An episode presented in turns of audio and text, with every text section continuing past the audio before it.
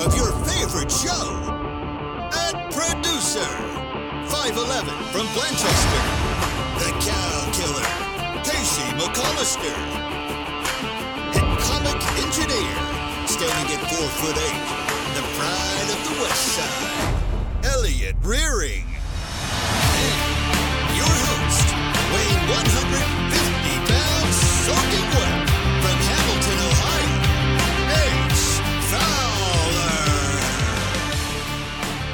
All right, well, welcome in, welcome in, welcome in on a lovely Wednesday edition of Off the Bench. This is presented by United Dairy Farmers. I'm Trace Fowler, joined as always with Elliot Rearing and Casey McAllister. We have a list of topics to get to today that are relatively insightful and fun. We have the Matt McLain news, which is not fun, to be very clear. We'll talk about whether we should be concerned, upset, who we should be mad about, what we should be mad about, if we should even care at all. We got top 10 Reds list that we'll get to just after the McLain news. We have a lot of baseball today because after that, we're going to talk some MLB expansion cities that seem to be popping up. There's about 10 to 12 of them now that, uh, that seem to be, have a puncher's chance. Now, I don't think that there's that many that actually do. We'll get into which ones are the most relevant, and we'll probably make a poll question of the day of which one that makes the most sense. And we'll finish it off with uh, some Higgins watch franchise tag is currently available to be utilized. When and will the Bengals utilize it? Who knows? Maybe it's in five minutes. Maybe it's in five days. We shall find out. Uh, first, though, as always, we start off with what did I miss last night? Per usual, this time of year, there's a lot going on. There's a lot going on. Uh, there was a lot going on yesterday. We'll get into that as well a little bit. Why not? We'll have some fun on off the bench here on this lovely Wednesday edition. It's uh, it's been such a hectic week to a certain extent. Um, I got like meetings every day this week, which is not The boss usually man. usual. The boss man. Um, just so I, I about 20 minutes before the show, I walked in uh, outside here and I was like, "What day is it?" And I they made fun of me. They had, they acted like I should know what day it was. I didn't know what day it was, so I'm just happy, thankful. Hey, today's Wednesday. Hump And you know what's great about that? I, I'll be honest with you. If you can get into a point where your life where you genuinely don't know what day it is, and it's the middle of the work week, then you've then you've realized at that moment, and what I realized at that moment was that I'm a blessed person. I am. Yeah. I don't. I don't I'm not. I'm not counting the days. I used to be in a situation in my life where I would. Uh, I would dread the work week. I really would. And there's a lot of people like that. And there. And and honestly, you you can get yourself into a position where I was close to being there, where I call it the golden handcuffs, where you have, uh, you have a job that pays you very very well. Um, and it provides for your family and it does a lot of great things and there's nothing wrong with that in fact there's people that would you know die to be in the position that many of us have been in our lives where we want to complain about it. Certainly one because we live in the greatest country on planet earth in my opinion okay to be clear. I don't want to start any more uh, wars or anything like that but i do think the united states is the best the best country on planet earth. And if you live here you have a lot of opportunities. And you become very ungrateful you become very privileged. And uh, I just want to say that uh, I am very thankful, not only to be an American, but to be doing this every single day. Because a lot of you watch the show, the download numbers are great, uh, the the support that we have on this platform, Yeah. is elite. You could it argue- genuinely is elite. You could argue the sport could never be better. And how about that start? On President's Week, no less. You just get all patriotic like that and, and very thankful for your country. Yeah, I, I agree. The support, I mean, if you wanted to talk about that real quick, I mean, it's up to you. It's your show. But I was going to say uh, there was a, a, a bit of a scuttlebutt yesterday. And I've found that we have some of the best fans in the world, some of the best supporters of, of all time in the Chatterbox faithful. Mr. Mo, Evan, uh, Mark, Mark. shout out just a couple of them. Uh, Alex. Alex, everybody. I mean, Evan, I, Evan. I we can't name everybody, but I'm just saying. Well, I mean, we can try. We can try. I, I everybody, Drew, everybody last night came in to Drew support us. And again, here's the thing: when you have a, da- a daily talk show, you're gonna have takes, right? That's the point. You're Sir supposed boy? To, you're, you're supposed. To, was that? I'm just gonna keep rattling off names. Don't let me. Don't let me. Right. Uh, don't so, let me. Sir boy, yep. You're you're supposed to have takes. You're supposed to be opinionated. You're supposed to say something that maybe not everybody would agree with, but it's supposed to stir up some conversation. That's the point. Because if you just say the same point that everybody's already said, nobody's going to watch your show. It's uninteresting. It's unfunny. Um, so I have no issue with anybody disagreeing with a take. None. But I find it strange that people almost don't say our name as a terms uh, like like Voldemort.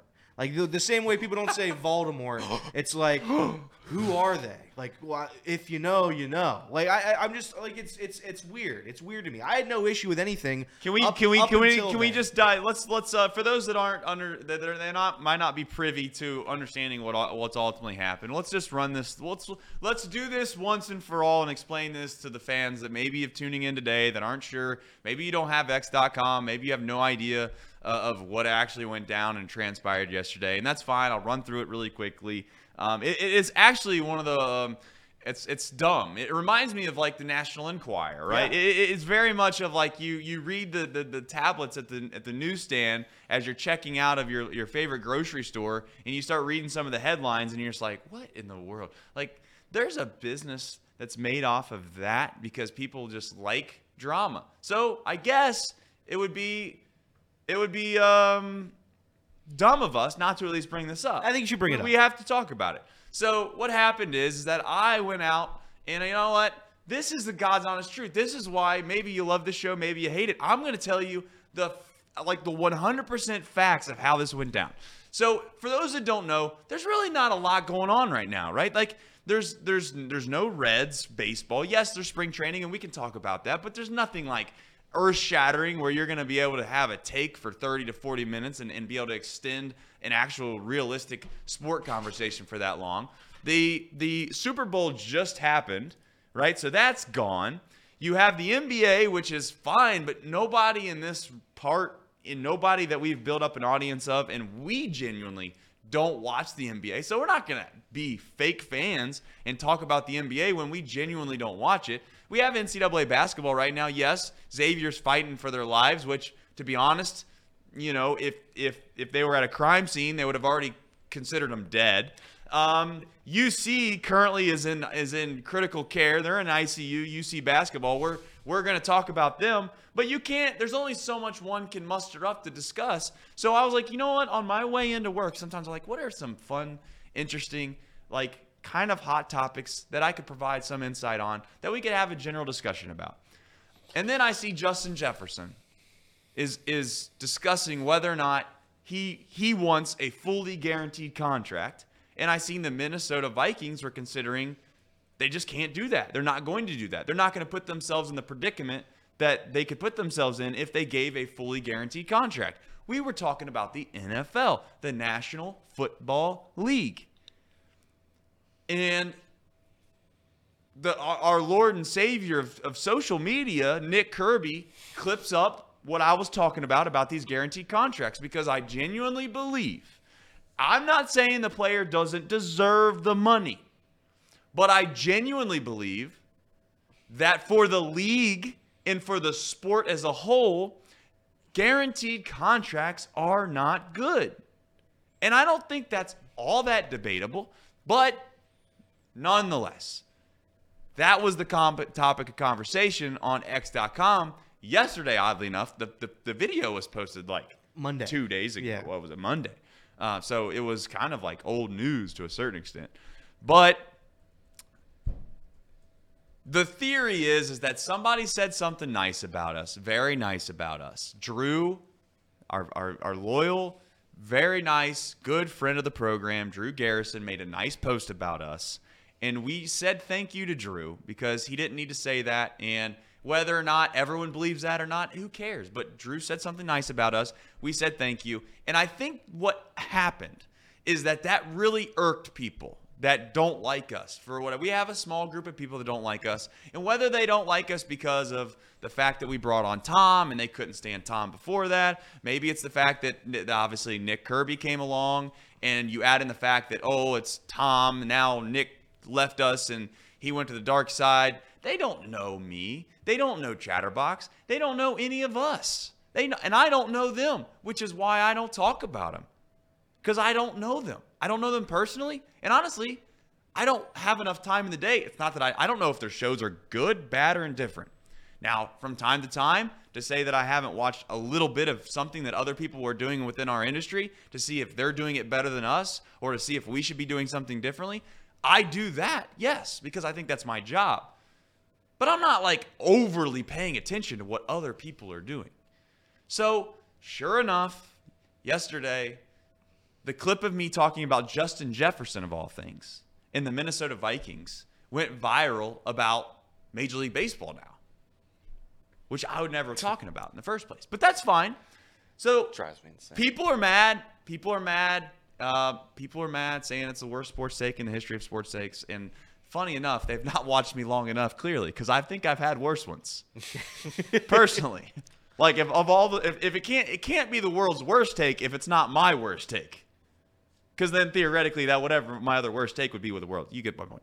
Um, so you put pack all this into a ball here. And now we're in a situation where somebody goes out on a limb from another podcast that's a host or co-host of this podcast and they're directly talking about me clearly and that's perfectly fine I guess if they want to do that. But our fans weren't happy about it because they gen- because because they kind of for lack of a better term they beat around the bush. They never wanted to say it was about us or me, but they also wanted to say it. So it's like you kind of like if you're gonna just say it, say it. Like there's a lot of respect there, right? If you're gonna come out and say that we're idiots, that's fine. But the maybe the biggest part of all of it was that they said that we were funded by the Castellinis. that was the best part of all of it. And and, and by the way, you know, maybe we are. nobody was mad that they started making fun of the take because the take is whatever. I don't even know if I agree with the take. I think I disagree with the take. But the point is that like if you're going to call somebody out for a specific take and then you're not going to reference or try not to reference anybody and then he went on a long tour where he kept saying, "Well, if you conclude that it's Trace, it's you, not me." But everybody knows it's you. So why are we doing this? Why do you have to act so weird about it? Nobody cares. It's a it's a take. It's a sports take in, in a in a week where there's quite literally nothing to talk about. So I, I, again, I, I think everybody was just taking side to, or supporting us, taking the side that if you're going to call somebody out, call them out. Don't call out nobody. Don't say if you know, you know, because I think that's weird. I think that's nonsense. And I yeah, think- and that's what's all, and, and the crazy thing about it is, is like I don't care. I think that people think I like they think that we care, or maybe maybe some of you do. I might like, care. yeah, you you seem to take it personally. I just don't care. It's kind of like uh, the analogy I'll use is I, I I went and played some pickup basketball late last night, and um, you know if you show up to the courts and you're watching some guys play, and they're and they're just not at the level in which you're at, or they're they're not as good of player as you are, you just you're indifferent to the whole thing. You just don't really pay attention to them. You don't care. You you go out on the court and you have fun, but it's not really that serious. You're not taking it intensely. You're you're not you're not trying to to to to go all in. And that's where I'm at with this. I just don't care. Like there's not there's not if if, if put it this way, if Mo Egger uh, came out and said something like said that we were doing something poorly, I would I would genuinely take that to heart. I I would I would take that criticism and I would try to utilize it and, and learn from it. But the people that are saying things negatively, I just it it doesn't register. And I know that people Yeah. think that I'm I'm genuinely I'm not making that up. I just don't care. Tell me why I should care. I Well, don't. I, I care a little bit just because I think there comes to a point with this slander nonsense that it gets tired when when your whole shtick is is your like your purpose in life is to slander uh, somebody else. Like I, I think that's wrong. And, and I don't want any of this smoke. I don't want any of it. I hate being called out. I hate uh, even if I have a terrible take and somebody says, "Elliot, you have a terrible take." Like when Mr. Mo says I have a terrible take once every three hours, and, and it's just, it's just one of those things where it's like, yeah, I should probably have I probably shouldn't have had that take, and I try to change my mind and justify it. But that's okay. That's the point of the show. I just have an issue. I have an issue with uh, making it your life's mission to uh, offend, uh, hurt somebody else's feelings. I don't think that's right. I don't think you're do. I don't think you're serving a, a purpose. I just try to be as funny as possible. That's my only mission. I just try to be stupid enough for people to like me and laugh at me. That's it. I don't want any of this Reds Twitter nonsense. I don't care what side you're on in the war. I just want to make people laugh. And, and again, I think some people, instead of that rationale, they go, I just want to hurt people. And it's just like, how do you live your life like that? That's not fun. That's not a fun way to go about it. I just want to sit here and make my Castellini jokes in peace. That's all I want to do. And then there's other people who just want to tear us all down. So Got a super chat, Elliot. Go for it. hold on, let me find it. Um, It's it's right on on the screen. screen if you want to read it. Okay. Uh, Mr. Mo, 999. Uh, hashtag locked on cowards. I had to read that. Won't stand in the won't stand in the paint. What's funny is they are the reason I found Chatterbox. I can no longer listen to that corporate ad-filled nonsense they pass off as a show. Again, I had to read that. That was a, a, a, a super chat. But yeah, Mr. Mo, thank you for thank you for finding us. That's that means a lot. So here's the thing. Um, if you've watched here long enough, you get the deal. Uh, th- this is a it's a small business, man, and we find ways in which to make it work. Uh, I think sometimes uh, perception can can be reality, but but uh, we we have nice things from time to time. We go on. We we we take every little. And I I, I will say this with a straight face. Every single dollar that has been made at this company between myself and Sean from a revenue standpoint, we put right back into the company. The whole thing. Not even a single penny has ever gone into the pockets of either of us. And that's not to say, oh, look how proud we should be. You should say we're the greatest. No, it's just sacrifice. That's the beautiful thing about this country is I don't know why you got to beat up on other programs or other businesses when you live in a country that allows you to have the freedom to do the same thing we've did. The only difference is is that I and others have taken incredible risks, dumb risk. Some would call it stupid. I left Xerox at a job where I was making great money, but I hated my life. So I said, you know what? The hell with this. I'd rather go on welfare. I'd rather be poor. I'd rather be broke and at least give myself a chance of enjoying something. So what do we do? We start some companies. We have a little bit of success. We then rob Peter to pay Paul to start Chatterbox. We start doing high school sports. And it all adds up to where we're at now. And then all of a sudden you have some success in this stage. And it- it's, you know, you got ops that want to say that you're funded by the Castellini. So you know what? I say, yeah. Why not? If the Castellinis want to buy us, love it. Come in and pay the man. Well, we won't change. But hey, we're open for business, as Tom would say. Tom would sit up here and be like, we're open for business. That's right. We're open for business. I hope So I'm I'm pandering as much as one can. So you're you're confirming that the Castellinis are part ownership of the Chatterbox Sports? No. No, no, not not currently. Damn. Well, if- currently. if and it- in fact, uh, Alex, uh, Alex, uh, Casey's lovely wife, even mentioned, "Hey, trust me, if we were funded by the Castellinis, I have a hell of a hard time paying you guys what I pay you, and, and you actually decide that you want to stick around here." Uh, listen, if Bob if Bob gets word of this drama, he looks Bob certainly looks like a guy that gets on Twitter and all the social media apps all the time. He definitely does. So I, i- if Bob looks at this, I, Bob, please don't search at eTrain five one three Castellini. I don't think you're gonna uh, like what you find when you search on that on Twitter. I have not been too kind, but uh, yeah, I no, I, I I don't think Castellini's paying me. I don't enough. believe so. All right, um, that's some news and notes in, reg- in regards to the old Chatterbox drama from uh, from yesterday and uh, into the night. Uh, we have some sports, some resemblance of sports that Yeah, a little bit. Elliot, uh, some things that happened yesterday that are uh, noteworthy. Yeah. A very good team in Tennessee, Trace. They hung Yeah. on to beat Missouri Yep. 72 67. If you rode with Chatterbox Bets, I took Missouri plus 11, I think. Nice, good Whatever job. it was, covered easy. Uh, Creighton, they slaughtered UConn 85 66. It was the first time in school history that they beat a number one team in the country. The very first time. The Big East is starting to cannibalize itself a little bit. I like it. It's it means it's a good conference. Um, I do. I will say, man, they when they beat each other up, they beat each other up hard. Thirty point wins for UConn over Xavier and Marquette. Now a twenty point win for Creighton over UConn. That's just wild. Uh, in in Sean Spurlock's favorite league, the uh, what are they? The Mountain West. Yeah. U- Utah State. They beat San Diego State at home, 68-63. Love that. The one team that's good in that league, they, They- they take the L on purpose, so the rest of the league looks good. And they weren't favored in that game either. Uh, Texas Tech, they survived against TCU at home 82 81. That was kind of a wild ending. Um, St. Mary's, a team that a lot of people are saying is very good. I, I believe they are pretty decent. They beat San Francisco 70 to 66 in a WCC matchup. Uh, that's pretty much it for college basketball. But now in other news, golf, Live Golf's Joaquin or Joaquin Joaquin Joaquin Niemann Joaquin. among three to get Masters invitations. And this is a quote. The Masters tournament has a long-standing tradition of inviting leading international players who are not otherwise qualified.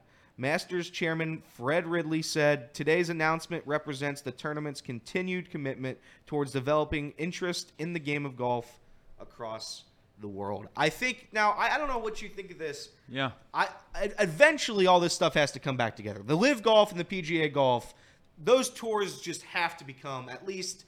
I, I- I don't know if you want to say, uh, uh, you know, with each other on a financial sense, like you're not in business with one another, Yeah. but you have to at least recognize each other's leagues. I think it would be fun if you did like a Live versus PGA type thing. That'd be the most watched event of the year if they did a Ryder Cup that was similar Correct. to PGA versus Live. The only thing about this Live PGA thing, and I don't know how many people actually you know, really genuinely care, um, but the only thing that really is interesting, maybe from a worldwide perspective or from a business perspective, or just kind of the the social uh, aspect of all this, is that the PGA tried to try, try to strong arm Live. Right? They decided, you know what? If you go to Live, you can't come back to the PGA Tour. Well, the PGA Tour's problem is that the only and, and, I, and I say this um, the PGA the PGA Tour has a lot of great events. I'm not suggesting they don't, and I think that their style of play and the way they go about it is is significantly more entertaining than the way in which Live is trying to do it. But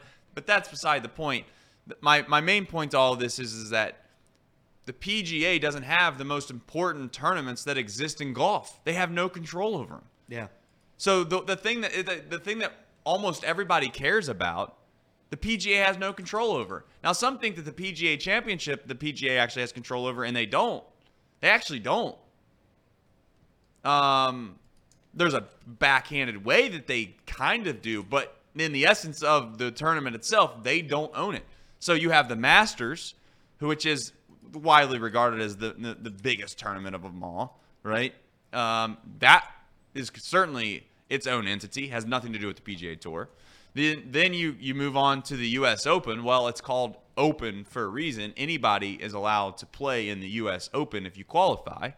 And then you move on, and then you have the Open Championship, which is more known as the British Open here in the States. Um, that is another tournament that is open to where anybody can play in as long as you qualify. And then you have the PGA Championship. And the thing is, is that these tournaments have come to realize that they just want the best players to play in them and they don't want to get themselves in the middle of a muddy mess. And the biggest reason as to why I don't think they want to take sides is because when you have as much money as the Saudis do, and you have as much money as the as the as the live basically infrastructure has, at some point they can just if they take it personal enough, if they decide they just want to drown you just because, even if it makes no financial sense in the world, well they can. You know, it'd be like if if, if that is the definition of fu money is what the is what the Saudis have. You know, you think Uncle you think Uncle Bob has it. You think Uncle Bob has FU money. He doesn't have FU money compared to the Live.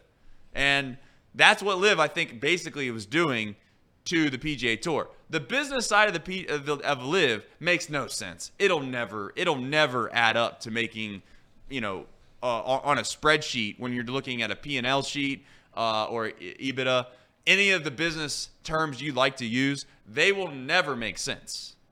Live golf will be underwater for uh, for for the rest of time if they go about it the way they've been going about it right now. You can't pay golfers literally a billion dollars and think that that's going to turn out right side up.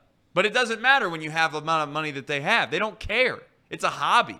It's an opportunity to try to resurrect, if you want to call it that, sports washing, resurrect the image of the Saudis. And like it or not, it works.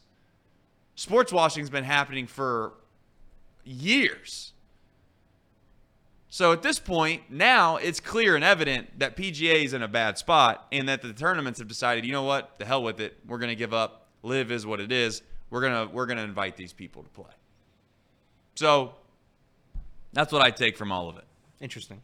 Yeah, I, I, I again, I have I have no quarrels with Live any longer. It's it's just one of those things. I wish it would if it was stopped such, being such a big issue made by everybody. And I think that's a lot of the PGA guys. Rory's starting to walk back on stuff, and they're all just trying To, they're all just trying to move on. And, and They realize there's going to be a merger, and you correct. don't want you don't want to you don't want to come into a marriage with a lot of uh, with a lot of bad correct bad baggage. So I And Rory is 100% the maybe the biggest example of a guy that was completely against it.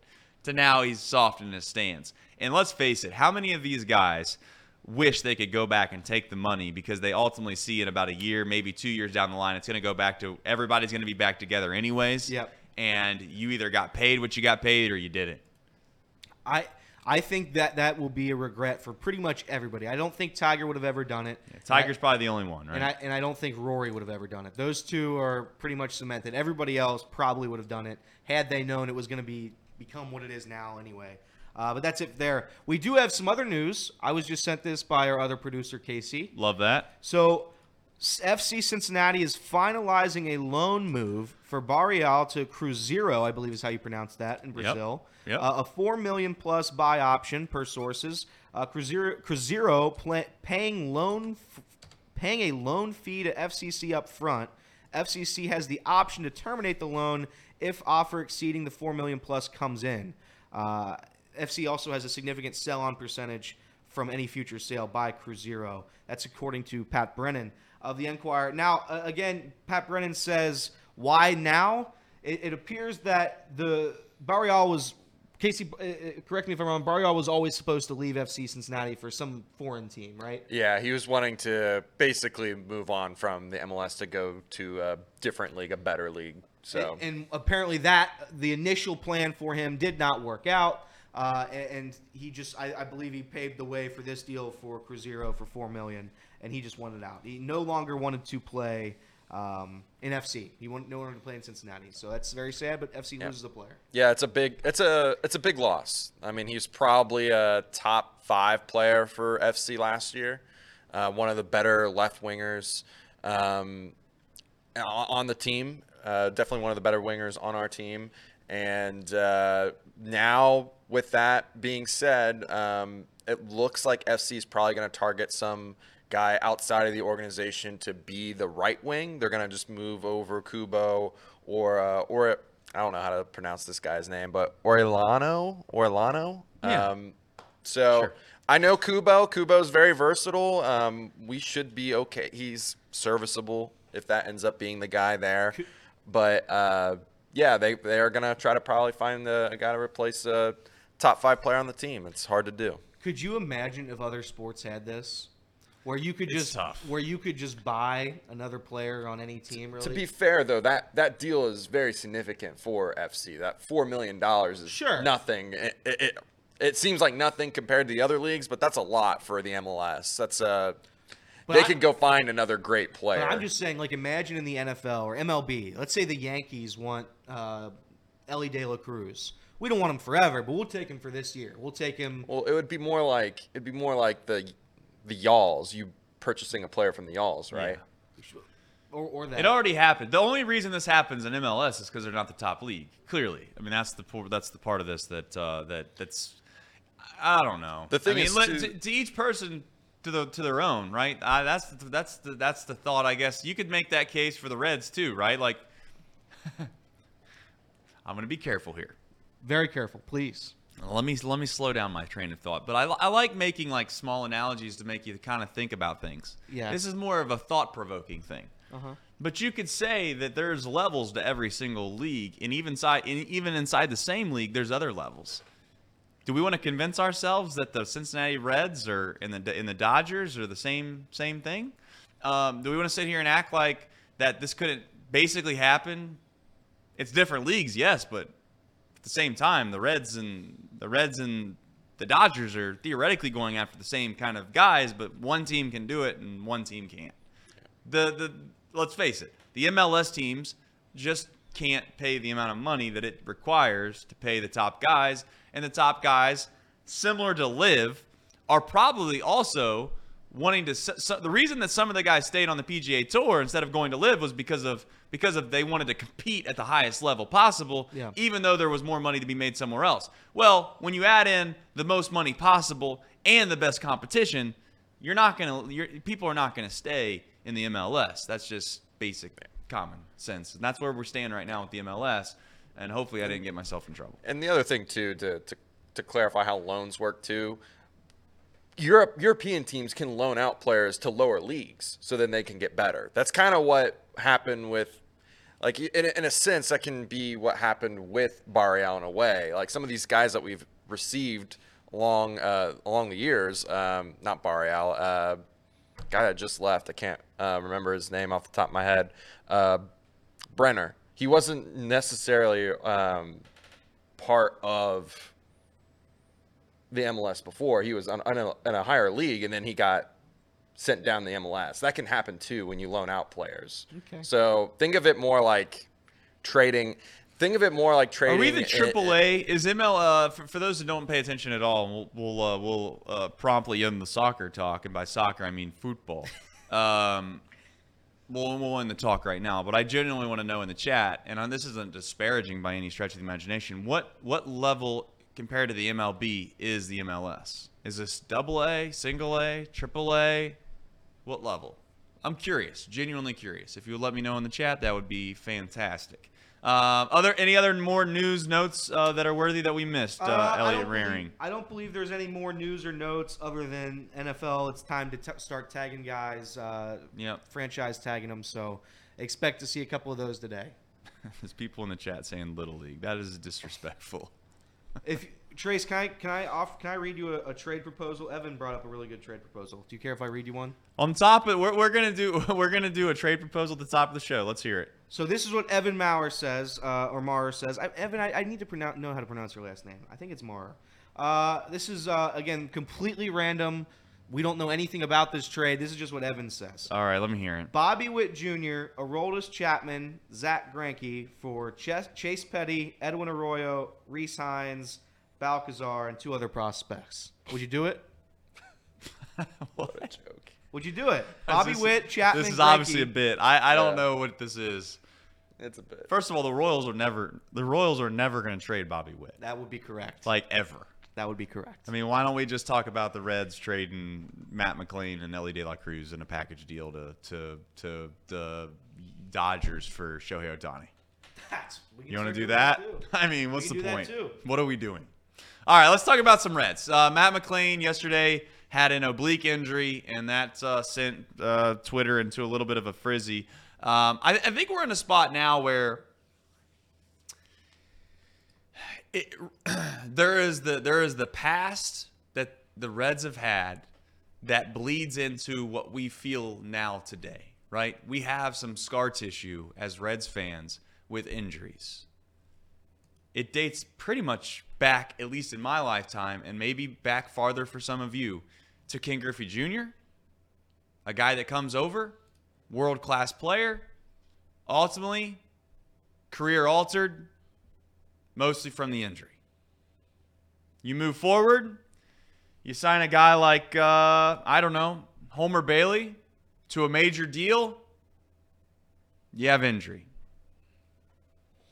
Fast forward to try to make this relatively swift. You get to Hunter Greene. He signs a deal. Last year, he gets injured. You got these new prospects you're excited about. Matt McLain, unbelievable season last year. We get down towards the end of the season and we have half our teams hurt. Matt McLain, probably, in my opinion, the biggest blow of them all. It felt like we were teetering around, playing with fire for the longest time last year, whether or not whether we could get Lodolo to come back and be healthy. What happens with him? He's supposed to come back. He re-injures something. He's out. Hunter Greene, thankfully though, he did come back. But point being, Graham Ashcraft, we can go down the list, laundry list of names that have been hurt on this franchise of recent time uh, that, unfortunately, like it or not, have played a big role in the non-success, the unsuccess that this franchise has had. I don't want to forget about Moustakas either. I do think some of that was laziness, but you know what? he's also injured. So you take all this scar tissue from the past and you fast forward, and, and, and, like it or not, I would even add Joe Burrow into that mix. For somebody as big of a figure as Joe Burrow, the situation of him getting hurt also adds into this. I really do believe that. There's this there's this mindset that becomes a real thing. To where now you hear yesterday that Matt McLain re-injure something, and it could be super small. Let's face it, it, it that's what that's how they're acting is as if it is. To be clear, it's not the same exact spot that he injured last year. David Bell cleared up during a press conference yesterday that they had an MRI scan. The MRI, thankfully, came back clean. David did say transparently, above all things, I was actually shocked that David Bell said this, but David Bell said that if he had seen that it was the same injury as last year, he would have been very concerned, in his words, not mine, that the fact that he had all offseason to do PT and try to get that right in just a few days into spring training, it's re injured again. But to be clear, it seems as if the Reds are optimistic because it's not the same exact area. Let's face it, this could go one of two ways. And I don't think that any of us really know what the ultimate answer is going to be of which way this is going to go. Like it or not, obliques are a terrible injury. They are very finicky. It's something that can just pop up like that. You break your ankle, you get your ankle healed up, everything's cleared. More times than not, yes, will there be a little more vulnerability perhaps on that ankle than usual? Yes, but it's not something that you're going to find out and you're just randomly one day, you know, taking some swings and then boom, it flares up again. So Matt McLain has another oblique injury supposed to be out seven days. Now we're in a position here with the Cincinnati Reds where you have people that are obviously uh, claiming that this is why you go out and you add depth. That's fine. No, there's nothing wrong with saying that. But we can all agree on we can all agree that this Reds team is going to rely on hopefully, and I'm not even saying it needs to be the same production because the production that Matt McLain provided was insane last year in the short time he was here. But I will say it if you won't. Matt McLain has to be a good player for this team to be relatively where we want them to be. Because if he's not there, then you're mixing and matching. And mixing and matching is perfectly fine. Let me be clear. On a day in, day out basis where you're just trying to get people guys rest and you're just trying to make stuff. But at when it comes nut cutting time, we need Matt McLain. And I think Matt McLain, again, we'll get to a, a Reds list here in a moment of, of, of some guys that I'm excited to see and progress and see what ultimately ends up happening. But we need Matt McLain. And the concern is valid. I don't think that if you're a negative fan, if your concern's the right word. Angry seems a little much right now, but concerned about the fact that this guy, face it, has been out due to the same injury two different times now. Now they could say they're being precautious, but come on. He got hurt taking BP. And in Matt McLain's words, to be fair to him, okay, Matt McLain stated yesterday to Charlie Goldsmith um, that he needs to realize that he's going to have to take it a little bit easier when it comes to his BP routines. Now, I understand what he was getting at in the sense that he he's taking a lot of aggressive swings very very quickly and and, and maybe he's just kind of utilizing that area of his body far too much in a short period of time. But that's also concerning to me. I'm not here to raise the flag and say, "Hey, you should be you should be incredibly concerned either." I'm just saying personally, I am concerned about a guy that yes missed a significant part of last year and oh by the way, he was going to try to come back. Remember? He got himself in a position where he was taking BP, and we thought we were going to get him towards the end of the season and yep. make a play playoff push, and he had another setback in that same time frame. So you have all offseason to get yourself healthy. Is it more concerning to you that it's a different area? Both ways are bad. I get it. But to say you're not concerned at all about it is probably being a little naive But to jump off the deep end as well and to sit here and act like the season's over seems to be a stretch as well. I'm going to try to be, they say ignorance is bliss in life. And I got to be honest, I think a lot of times it is. I'm going to try to play naive, Mr. Naive. I'm going to try to act like this news really didn't even happen. I'm going to wait a couple weeks and just hope and pray that it just goes away. It just goes away, Elliot. I, I don't know if that's going to happen, I don't think but that's what I'm hoping. I don't think for. it'll go away just because of how these injuries have affected the Reds over the past really since 2019. 2019, we got you know Yasiel Puig. That that was an exciting team. Uh, Matt Kemp for a day. Shout out Matt Kemp. He wanted to leave. He wanted no part of Cincinnati. But you, you talk about all these teams, and they've all been really dealing with the same thing. That's late in the season. They all get hurt. They all get hurt. I don't want to make a big deal about it, but you saw it with Nick Senzel, and I don't mean to pick on Nick Senzel. But Casey, what is the best ability? Availability. Nick Senzel was never available. Now, was that because the Reds mismanaged him? Maybe. They had him running around all over the field. Outfield, center field, left field, right field, shortstop, third base, second base, first base. They had Senzel everywhere. Probably probably wasn't the, the recipe for success for a guy to stay healthy. But Spencer Steer, Spencer Steer will be a good example this year to see if that makes a difference or Spen- not, or if it's just Spencer Steer played 156 games last year. Right. 156 games. I do think there's an issue on this team right now, at, at least, and maybe it's maybe it's their babying them. I don't know yet. These are, are these are young guys. You don't want to push them to the max. But I, I, I you, and the only way this team is successful, and really any team ever, and this is pretty much an obvious point, but I'm going to say it anyway. If the whole team is, if we're going to use 75 different players this year again, we have no chance, no chance to be successful. It's going to have to have consistent playing. If you, if, and I think people got all upset uh, over, I think it was yesterday or the day before, that David Bell basically wanted to keep the same mantra of platooning guys. Not everybody's going to start every day. Nobody's earned any. It's not about earning anything. It's just about changing the lineup up, keeping guys fresh. I think that's the way to go 100%. David Bell made a statement that uh, 11 guys, he feels like they have 11 everyday players that are legit everyday MLB players. Now, you can laugh at that or not. I'm just telling you what he said. He said that he thinks they have 11 legit MLB everyday players and that he's going to try to make it uh, practical for them to feel like they're an everyday player this year by by mixing and matching. And he thinks that that's very doable over what he said is a 162 game season. Correct. And, and again, I'm not going to sit here and say I'm not worried about it because I am. I, I, I've, I've watched my teams. I just watched my football team lose its quarterback again. Um, so, yeah, I, I would say I'm concerned about this Matt McLain injury. I'm not freaking out over it yet. He's going to be out a week as of right now. Usually, with these things, that week gets pushed into two weeks just for precaution's sake. But then you're always worried about it. I'm worried about Hunter Greene still. Hunter Greene's a guy this year that I really think can can take that next step, be the bona fide ace that we a paid him to be, and b is. I think he gen, I think he genuinely is. When you can throw two million pitches at 100 plus miles an hour, you're showing me something.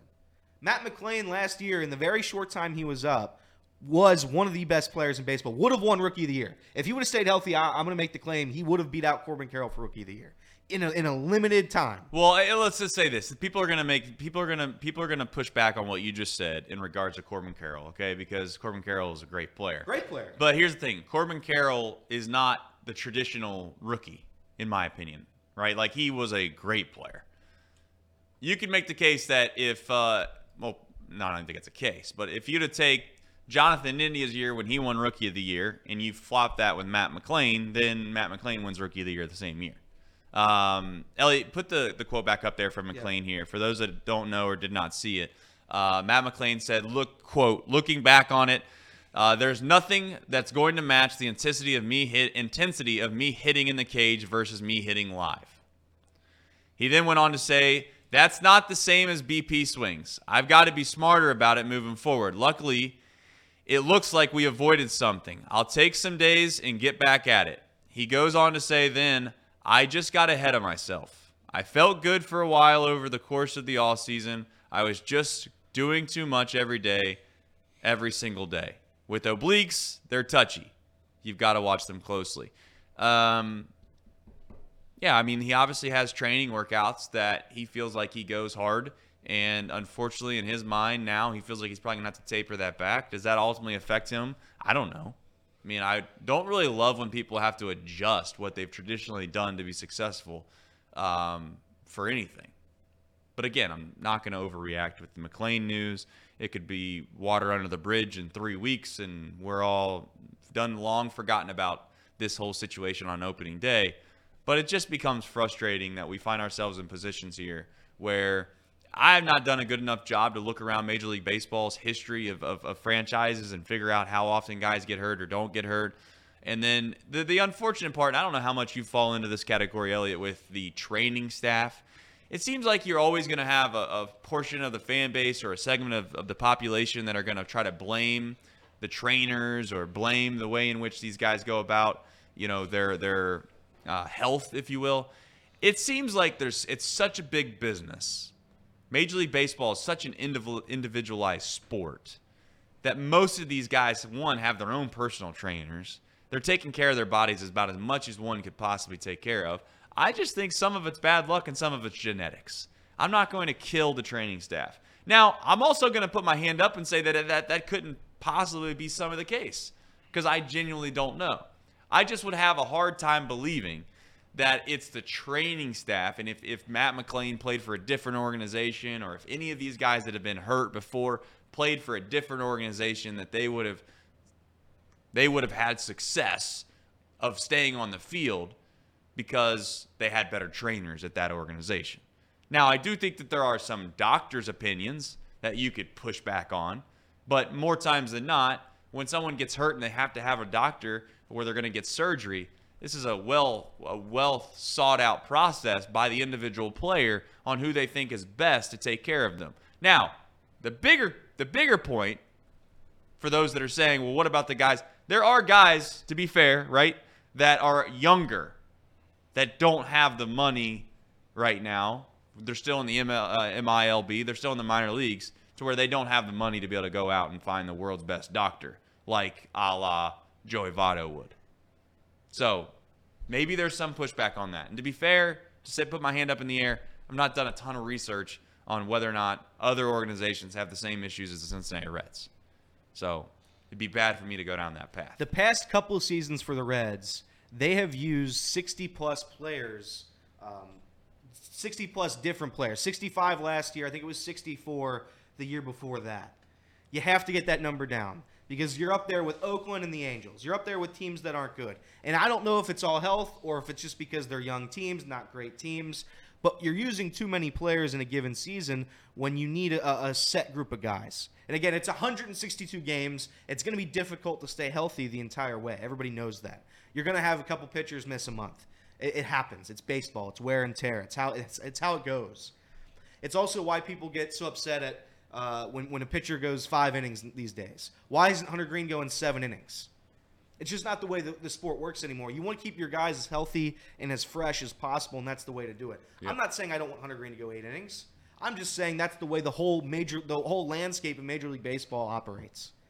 It's so, a thought process for sure. I, I, I do think that there are times in which early in the season, sure, but when you get down towards the end of the year, you can't convince me and I know I'm still stuck on this. I, should, I need to I need to move past it, but I, I you, you'll never convince me that taking Hunter Greene out against the Twins was the right move. when and was this? Under any circumstance. What por- what portion of the season was this? Well, uh, here's the thing. I oh, I, that was the game, the game we went to, right? We went to the game. That's right. That's right. He was shoving. I mean, he was shoving. And I get it. You know, it was it was like the seventh or maybe it was the seventh inning. I think they took him out, eighth inning, but who knows? Maybe they would have. Maybe it wouldn't have mattered anyways. They would have brought in the next guy. He'd have given up runs. Or if Hunter Greene stayed out there, he would have given up runs. You never know. That's why it's fun to second guess people because ultimately you, you have no you have no way of really knowing whether you're right or wrong. Uh, but the person that has to make the decision does.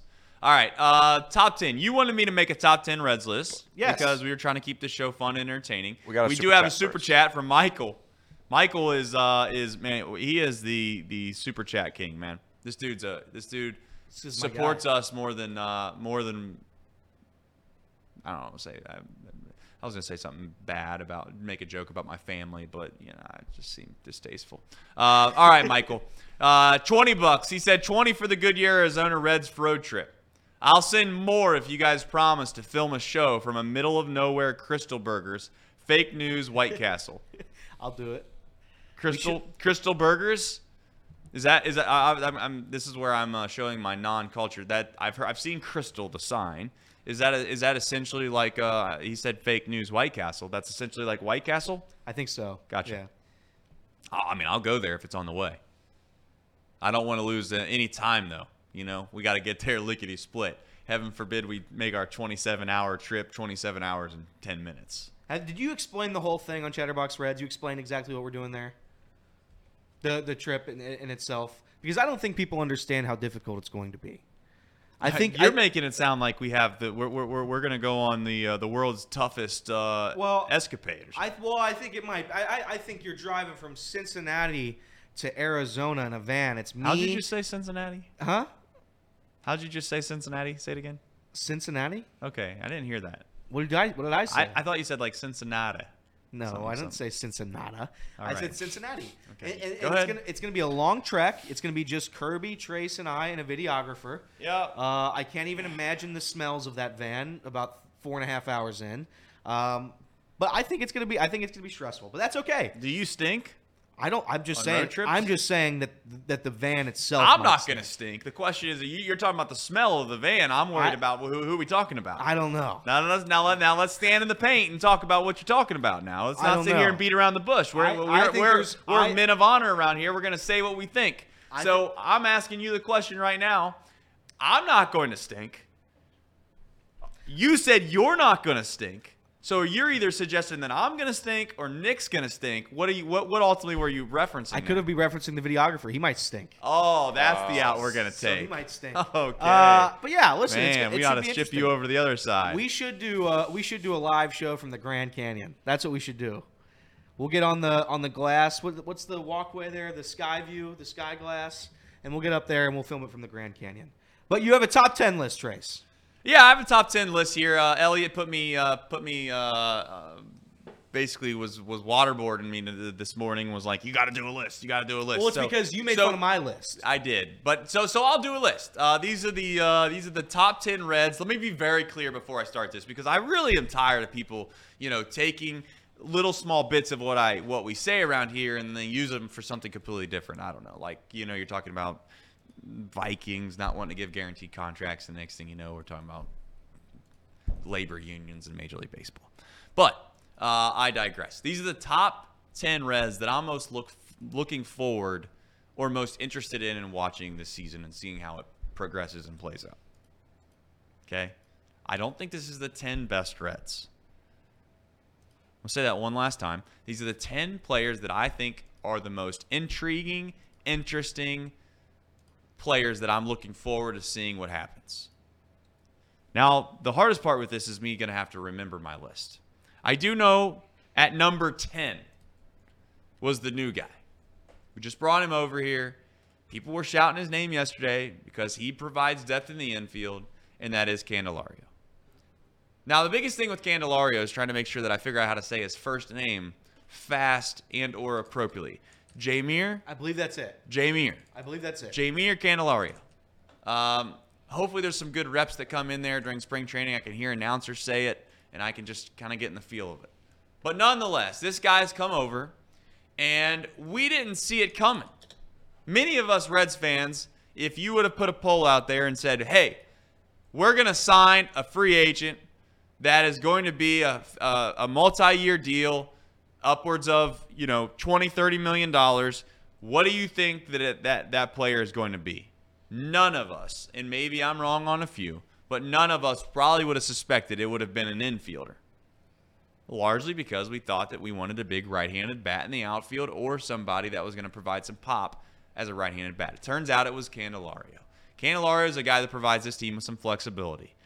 I'm interested to see what this guy looks like and how he can produce from both sides of the plate it's not something that this is a guy this is a guy that is going to limit the platoon opportunities that exist for someone like himself because he's not going to be a platoon type of guy So you don't have to worry about that. We have a lot of those guys on this team. Candelario is not one of them. All right, at number nine, as I sit here and I wait for all the graphics because I'm not there's zero chance I'm going to remember every single one of these, is Will Benson.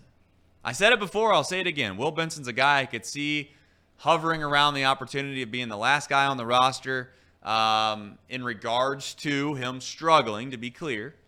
But I could also see him be, be an all star. He is one of the biggest X factors that this team has. Let's face it, when Will Benson was playing well, I don't want to say we took it for granted, but he was a big reason as to why this team made a great push. And whether he can get better defensively, time will tell. But if he could get just cleaned up, and again, I don't know the defensive metrics right in front of me. I'm sure the fan graphs and, and, and the, the, the you know, basically all the pie charts and all those things might tell me differently. But when I watch him play outfield, there's times where I think to myself, we could polish that up a little bit. But from the plate, this guy can be dangerous. He gets on base, he's got speed. The biggest thing that I love about this team, that I loved last year, is they have speed. Will Benson has that. So I'm looking forward to see what Will does. I'm hoping it's not a uh, a fluke, if you will, of what happened last year. I don't think it'll be late a fluke. last year. I do think it is cool how Will Benson came up and was literally one of the worst players I've ever seen for about what was that, th- ten games, fifteen games, whatever it was. Yes. And then he came back from from uh, AAA and literally tore the cover off the baseball. I and again, that's that's a credit to him, and he probably has in a lot of people's minds, especially a lot of the new fans that are just getting into the Reds, like Casey. There's a lot of people that he probably has the number one moment of their lifetime. And again, this is just Yeah. the, this is just the people that just have joined the ship, joined the rocket ship that is this, the the new age Cincinnati Reds. Yep. When he hit that walk off, it again similar to Ellie brought something to this city that we have not seen in a very long time. So shout out to my boy Will Benson. That is, and he's an unbelievable um, personality. I, I, I, you can't not possibly like Will Benson if you just are around him at any at any point. He uh, he fills up the room, uh, if you will, with uh, with positivity anytime you're around him, and I, it's hard not to root for a guy like that. So. Uh, Godspeed to Will Benson. TJ Friedl coming in at number eight, another big time X factor, another guy where again most of my list consists of is this is this guy for real or not? Fraud's a strong term. I don't want to say fraud, but is he fraud or for real? Is there is there is there a legitimacy to what TJ Friedl was able to do last year to where now we can just pencil him in?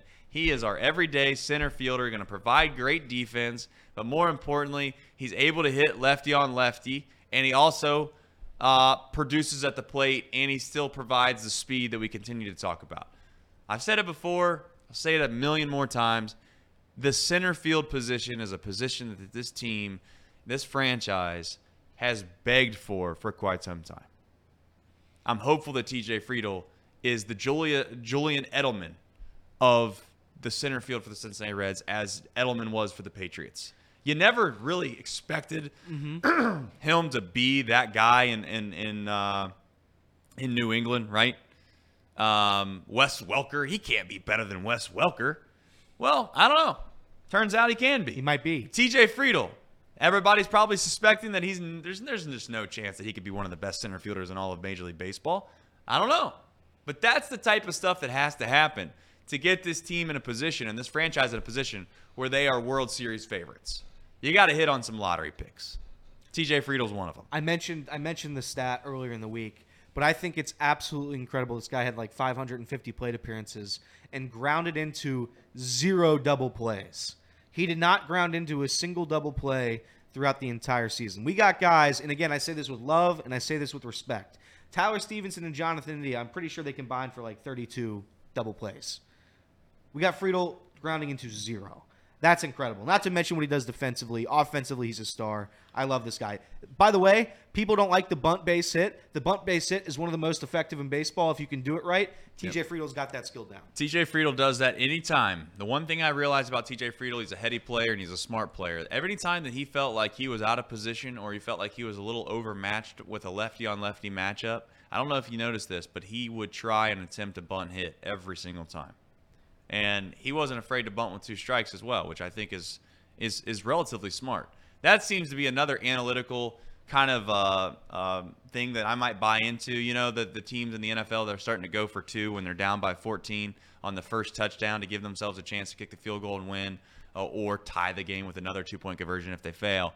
I, I would be ventured as I'd be interested to see at least for those that do bunt, how many more two strike bunt attempts do we start to get? Because you don't have to lay down nearly as good of a bunt on two strikes. Yep. Um, n- not not that certainly I played long enough to to to say this with a with an absolute fact, but the first time I remember even being in a position where I would bunt with two strikes because it was taboo when I was younger, you know, in little league and certainly in in you know travel ball, and then when you get to high school, no one ever considered bunting with two strikes.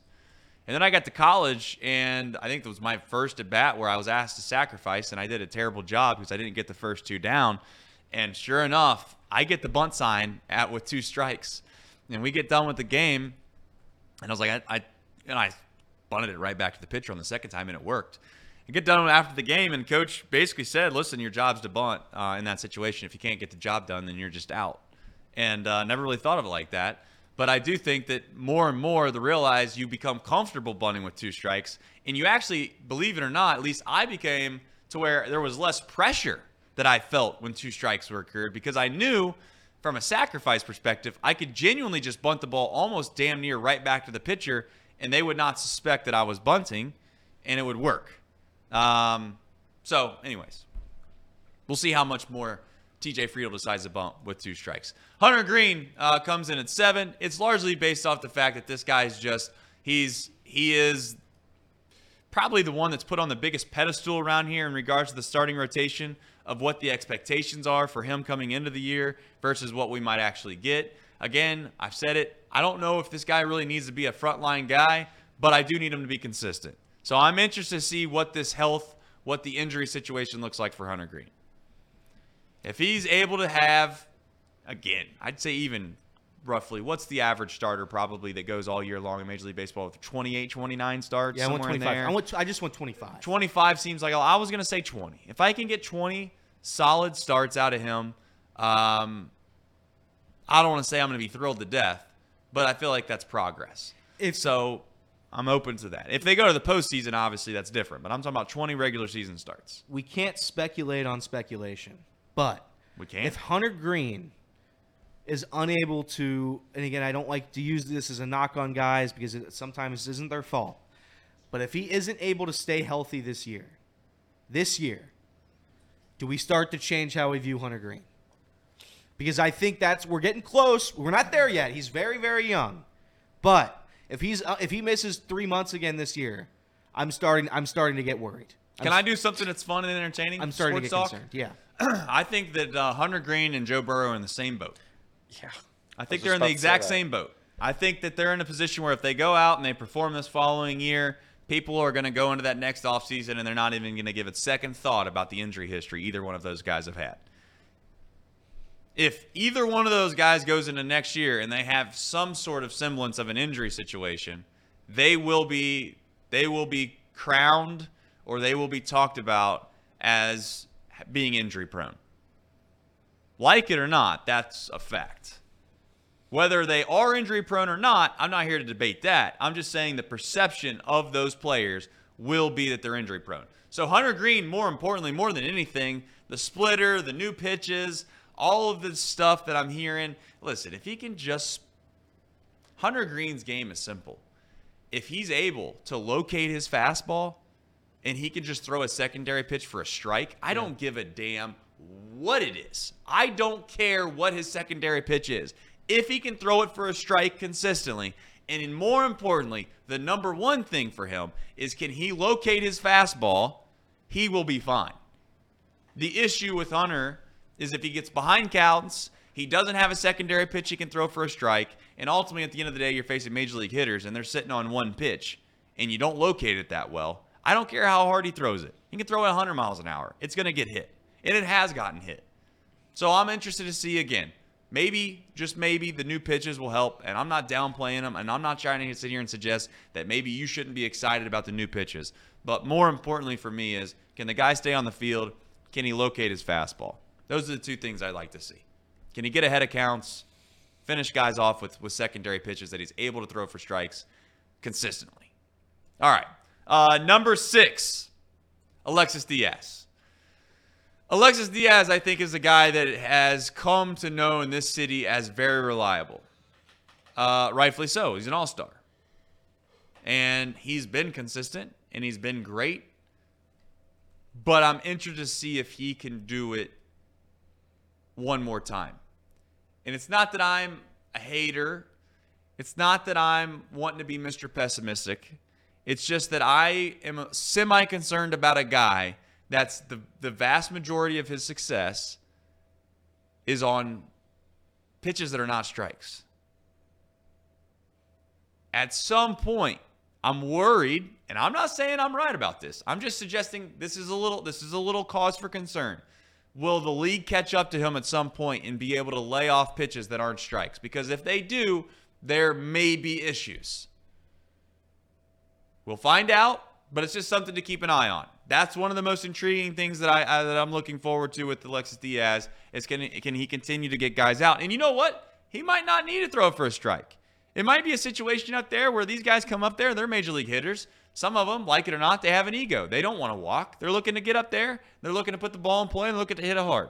And if that's the case, maybe they'll continue to swing at the slider, and it just so happens to be a ball, and it just so happens to be unhittable. Because if you're going to swing at a slider like Alexis Diaz, it's not a strike. You're not hitting it.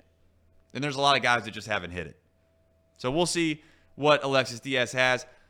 Hand in the air, that's the one I'm concerned about the most. I hope I'm wrong. I genuinely do.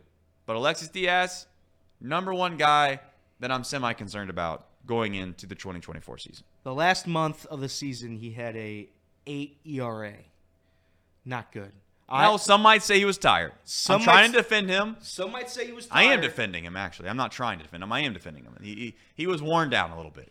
He was. I, there's no doubt about it. But towards the end of the year, he, he was he was not good, and, and I think that is what I'm most concerned about with with Diaz. I think maybe there's a chance he's reached his ceiling, he's reached his peak, and it's we're going down from there. Um, but I don't know. I, I I think Alexis Diaz has has the ability, and at least showed it last year for the first several months of the year that he is one of the best uh, closers in the National League. I think he can get to that point again. I, I I have doubts. I'm having doubts. I'm having concerns. But as of right now, everything's all good. Everything's all good. I agree with you. Yeah, I think it's more or less just maybe being worried as a fan than anything. I don't know if there's actually real cause for concern about Alexis Diaz. It's just that when you add up kind of the way in which he gets guys out, I just, again, to be clear, I worry about the ways in which if the league catches up to that or not. All right, at number five, Frankie Montas. Uh, he's a guy that obviously come over from New York, has injury history, uh, which is not the slightest bit of the uh, the most relaxing thing to hear when you hear about the Cincinnati Reds and their starting pitchers. They add somebody that has uh, just come off of a shoulder surgery. The biggest thing that, that's concerning maybe about the injury is that it's a shoulder. Uh, you've heard Dr. Krimchek say this before. You've heard other well knowledgeable people about uh, rehabbing certain areas that become injured. The shoulder seems to be the one that's the most difficult to come back from. Um, we'll see. Frankie Montas feels excited about it, though. He seems like he's in good spirits. He did get to come back last year and throw an inning. He said that that felt uh, that gave him a, a significant boost in confidence. That he feels like he can still do it, uh, even though it was one inning. I got the chance to talk to him at Reds Fest. And the other part of this about Frankie is that he has he's a guy that has pitched at the top of this league before.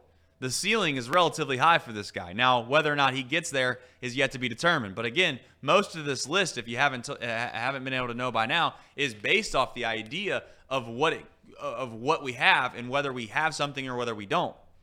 Montas is a guy that has received Cy Young votes. He also, in a weird way, I don't know why this gives me this gives me solace. I don't know why this gives me solace, but there's something uh, there's something refreshing about the idea of a guy starting in Oakland, going to New York, struggling in New York, coming to Cincinnati. And Sonny Gray's the reason for it. I'm not suggesting that he's going to have a career and or perform in the way in which Sonny did for this franchise, but there's something there that I have some optimism about. I don't know what it is about Frankie. Maybe it's his overconfidence. Maybe it's just the idea that this guy has had Cy Young uh, um, votes before. But he's a guy that I have I have some weird optimism for.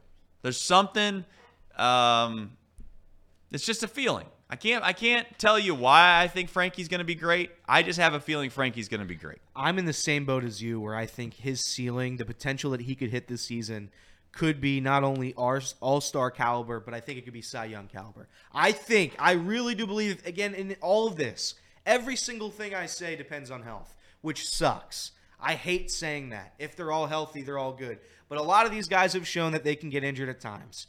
And, and Frankie Montas is, is certainly in that category. If Frankie Montas is able to stay healthy, I think with a newfound confidence in himself, he's saying he's going to win 20 games. I got to believe him. I'm going to believe he's winning 20 games.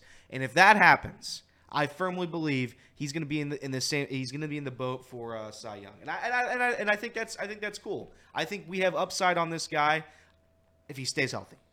If he stays healthy, I'm all in. All right.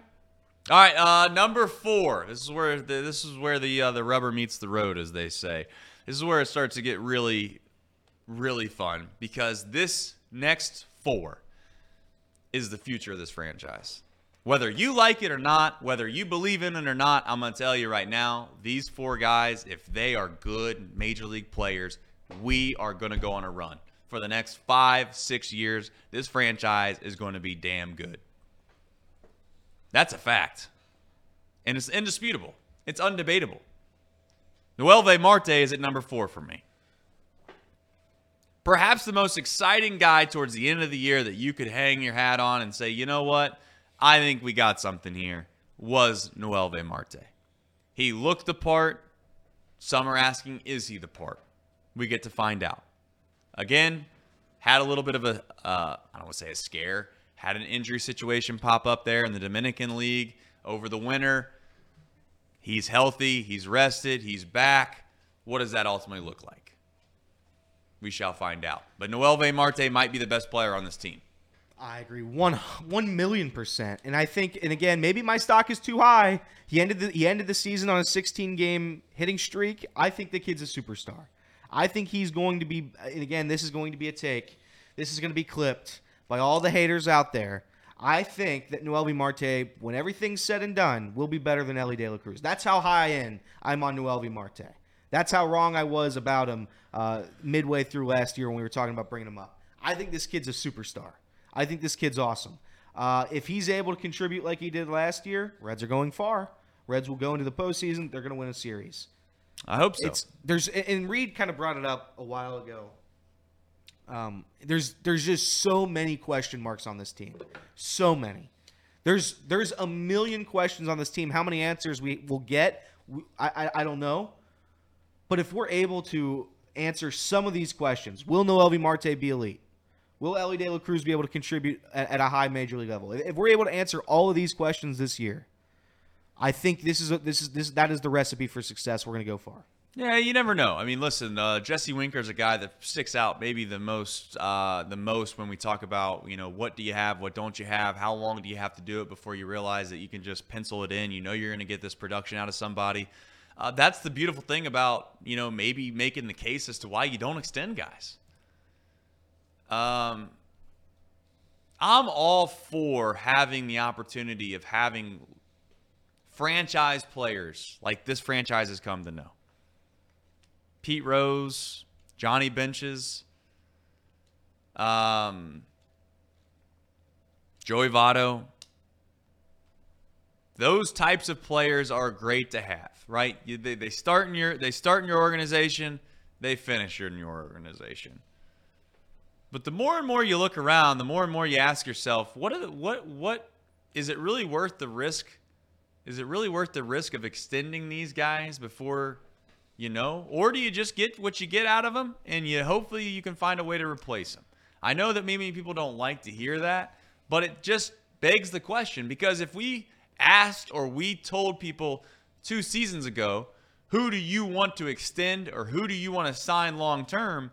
You're going to get names like Lodolo. You're going to get names like Ashcraft. You're going to get names like Castellanos without question. You're going to get names like Winker. And for all intents and purposes, those would have probably ended up on the wrong side of the aisle if you're the front office of the Cincinnati Reds. Now, I'm not anti signing guys by all by all accounts. If you think you, got somebody and you want to lock them up, then I'm all for it. But now, moving into the to the to the rest of this list, the question ultimately is going to be asked over the next few years: Do we extend these guys? So at number three, I have CES.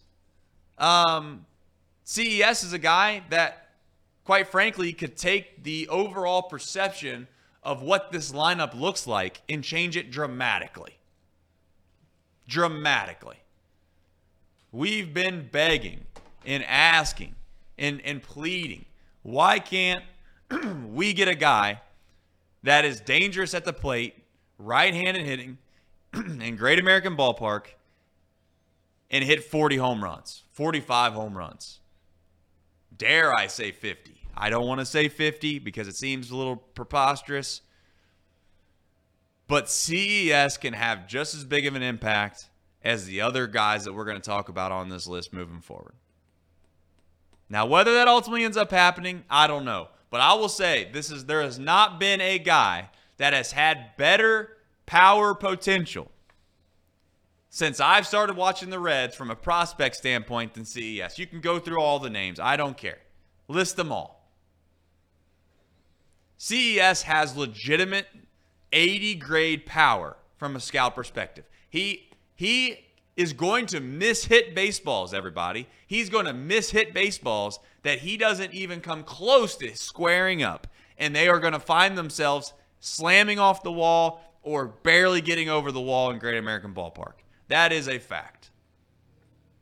From time to time, yeah, the, the SOB might hit one right over the Toyota Tundra. Now, I had to say that uh, obligat- obligatory because over every course of one of these shows, the big man, Mr. Mr. Big C, requires me to try to plug a couple things. So now's the time to talk about Toyota Tundra. If if perhaps the ball goes over the Toyota Tundra, it's going to come from a guy like CES. And I think he's more than capable of doing it. The question ultimately comes down is is he a big league hitter and will he be productive enough to where he's not a liability more times than not? He's going to hit for power, everybody. I'm going to tell you right now. The question is, is he going to strike out 250 times? Yeah, he might do that. But I, I We'll I- find out. Yeah, I, And that's exciting. it is exciting. He struck out 70 times in 63 games. That seems like a lot, but on the, on the plus side, he hit 270. His OBP was a little down, 330. Didn't draw a ton of walks. Uh, he had 13 home runs. This is all in 63 games. This is a kid. This is a young guy. And I again, he, it's part of the thing where I you mentioned it for the last uh, the last name that should we start locking these guys up? When Tom when Tom interviewed Chip Caray on Friday, Yes. Chip Caray compared the Reds to the Braves, and that you have a young group of guys, and that if you get them early enough, you can create what the Braves have created, and that's uh, not I can't call it a dynasty, but they've created something amazing in Atlanta. Because of that, I think this is a name, one of the names that you're going to start extending. I think you're going to start extending these guys early. The only one that that is going to get a, a giant, massive contract is Elly. I think the rest of them right now, if you go out and get them, you can you can lock these guys up for relatively cheap.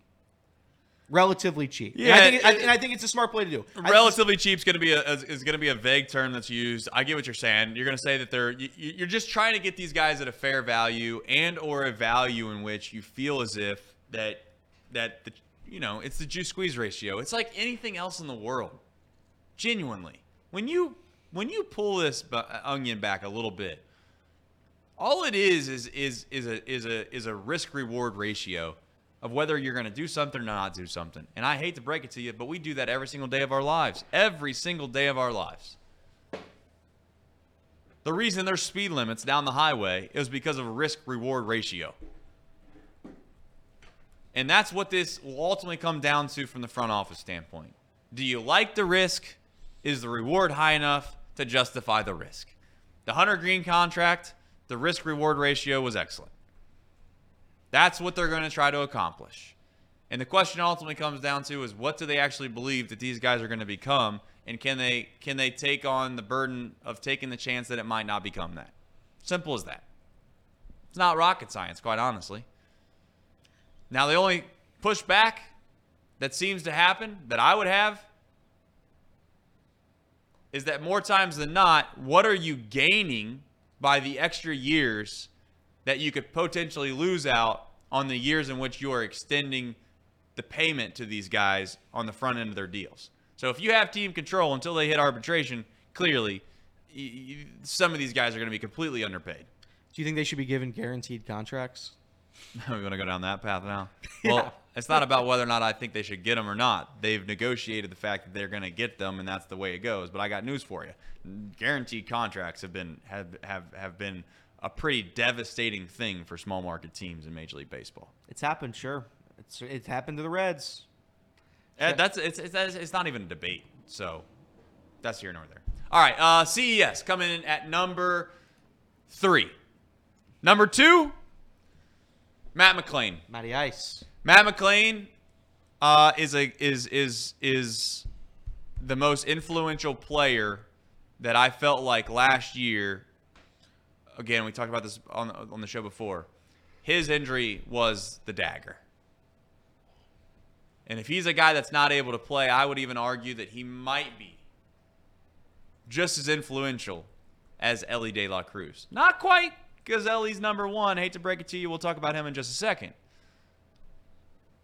But Matt McLain fills a void on this team that, unfortunately, if he does go away or he's not productive or something happens, that's a tough spot to fill because of the defensive the defensive second base that he's able to play is something in which I don't really think that we've grasped how important that quite quite frankly is. We should have because towards the end of the year, hate to go back to that Twins game. But if the Twins game doesn't show you that it's pretty important, I don't know what would. Because if he's gone, what happens? David Bell did mention Candelario. They've even explored the idea of maybe having Candelario play second base. What in the hell does that tell you about how they feel about Jonathan India playing there? It's pretty obvious. Now, I'm not saying that Elly Elly De La Cruz isn't just as influential, but Matt McLain might be the most influential. Maybe. The shortstop and the second base position and center field are the three most important positions on the diamond, in my opinion. In my opinion, I do think that some other people would argue that third base is more important than second The base. hot corner. I I I understand the logic there. I'm not sitting here. This is we're not going to make a debate out of nothing. But I just think that the middle of your diamond, if you have great players in the middle of your diamond, you are going to have a great team. Not hard. It's not. It's not. If you look at any great team, it's not hard to figure out that that's a fact. The catcher position, not on this list. Huge X factor. Don't know what we're getting. I'll be honest. It's kind of like Jesus take the wheel. That's how I think about it. I'm hopeful. I'm praying. Um, I do see Jolly in the chat, uh, which uh, was a fantastic play by him during the Daytona 500. A random shout out here in the middle of the top 10. But I've seen better days after the, the big one. I was listening. I was paying attention, Jolly. Just want you to know.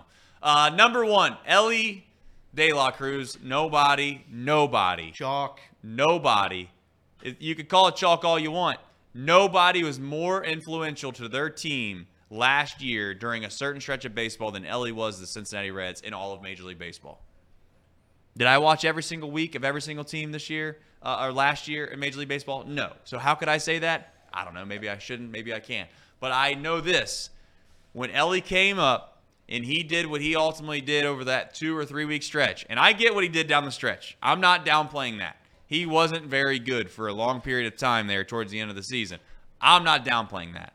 But what I am going to say is I'd rather know that I have the ability to have a guy do what he did over that two and a half, three week stretch for the for my team than to have an average player.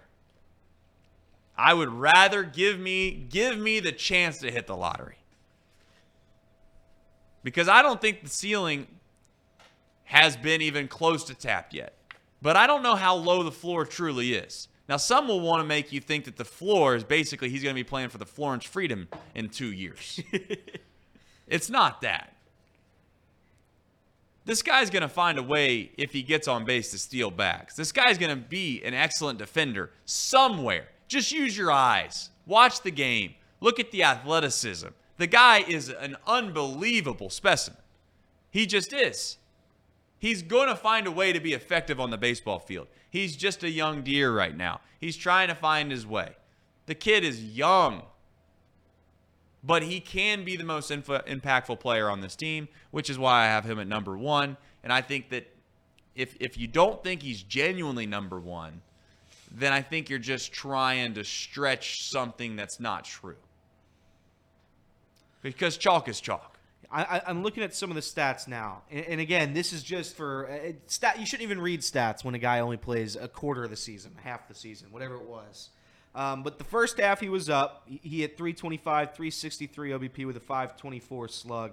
Uh, he had 16 stolen bases. He had 19 stolen bases with 28 RBIs, a 272 OBP, and a 191 batting average in the second half of the year. He plays significantly better. He played significantly better on the road than he did at home. Uh, and against left-handed pitching, he was uh, not to be mean, but he was abysmal. He was woeful, atrocious. This is a kid. This is a kid like Trey said. He's got the power of the most powerful guy in the league. He's got the speed equivalent to Ronald Acuna. He has every tool that ha- that you, he's the he's the one of the best defenders in the league. He he's is like ev- a creative player. He's it is. You remember, you remember when you, you you you could you could adjust the the sliders there on your on your own guy right? Yeah. When you when you start it when you start a video game, he legitimately is the creative player. Now, whether or not he ultimately ends up lives up to that hype, but to your point, he has every single every, every single attribute that you could possibly want to extend down the line. Elly has that. In, like in the movie Moneyball, when they were ta- when the scouts were talking to Billy Beane, very rarely does a player have all five tools. Elly's got them. He's got every single tool in the book. I think the ceiling for Elly De La Cruz, you legitimately can't see it. You can't see how high the ceiling is for the kid. I think what, and again, I brought it up on my list, and but I think it's important to see what he can do on the field is great. I think what he brought into this city, uh, the excitement, the love for baseball, the passion for the Reds, which, to be quite honest and to be fair, not to shit on my boss Bob Castellini, but it was lost for a long time. For a couple years there, we were lost. Not because, oh, not only because of what the Castellinis have said, uh, for various other reasons, uncompetitive play, but the, the the magic was gone. He brought it right back in, and think- one day, Elly De La Cruz brought all that back in, and that says more about him than what he can do on the field.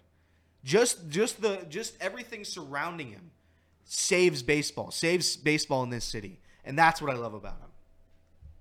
Yeah, I think that it's safe to say that this season has a, a, a, very it's very easy to see both scenarios playing out for the Cincinnati Reds. Whether they, like I said before, and you can say whatever you want, and you can laugh about the notion that they could win 75 games or 72 games. They could also win 100 games. It's it's it's it's absurd to think about. Sometimes I try to figure out if I'm just being the naive fan. Am I? Do I have blinders on? Am I sitting here thinking that this team's way better than what the experts are saying or what the what the the projections are saying. I'm not an idiot. Vegas says this team's supposed to win 81 games. I I do get a little fearful from the idea that every single person in this city acting like that's an atrocious line. I do get fearful that people are going to be like, "Take the over. It's guaranteed to hit." Because throughout my gambling life, I've realized that if anytime anybody ever yells and says that this is a guarantee to hit, it no, damn near never hits. So that's the concern I have. But the excitement I have, more or less, is really from the standpoint that I think that they're hedging their bet too. Because they're trying to figure out if these guys that came up for two months that played well, are they really that good of players or are they just, they caught lightning in a bottle? And you know, I don't. It's not a stray. I'm not trying to say it's a stray by any. But are they Aristides Aquino? That would be tough. That would break me. Well, I mean, it's a possibility. Let's not sit here and act as Reds fans that it's not a possibility that some of these guys that we think or they looked great aren't going to be below average MLB players. And I'm here to tell you that they that those players are possible on this list. They are almost damn near all of them. That's the scary part. And I'm just keeping it real. I'm just being honest. I could go through every single name and let's do it now. Let's have fun. But I'm just saying, let's not be idiots here. Let's be honest. We don't know what we're going to get out of Tyler Stephenson. I hope I hope he bounces back. I'll say this about Tyler Stephenson. When he first came up and he was in the big leagues, he looked like an MLB hitter. He was he was patient at the plate. He wasn't antsy by any stretch of the imagination. He looked like he was in control.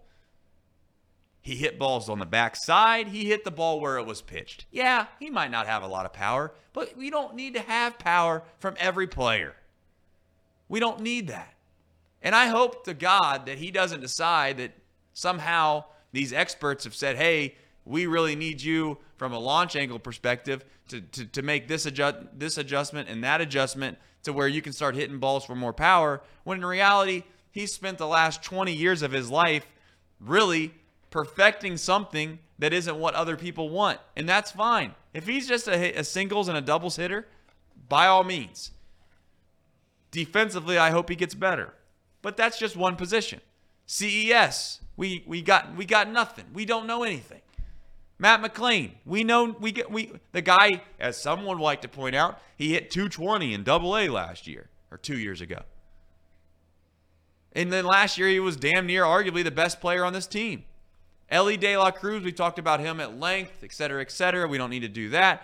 But we go to third base, Noelvi Marte. You got Jeimer Candelario, who just came over, who you could argue, out of all the guys that I just named, he's probably the one you could say you could rely on the most.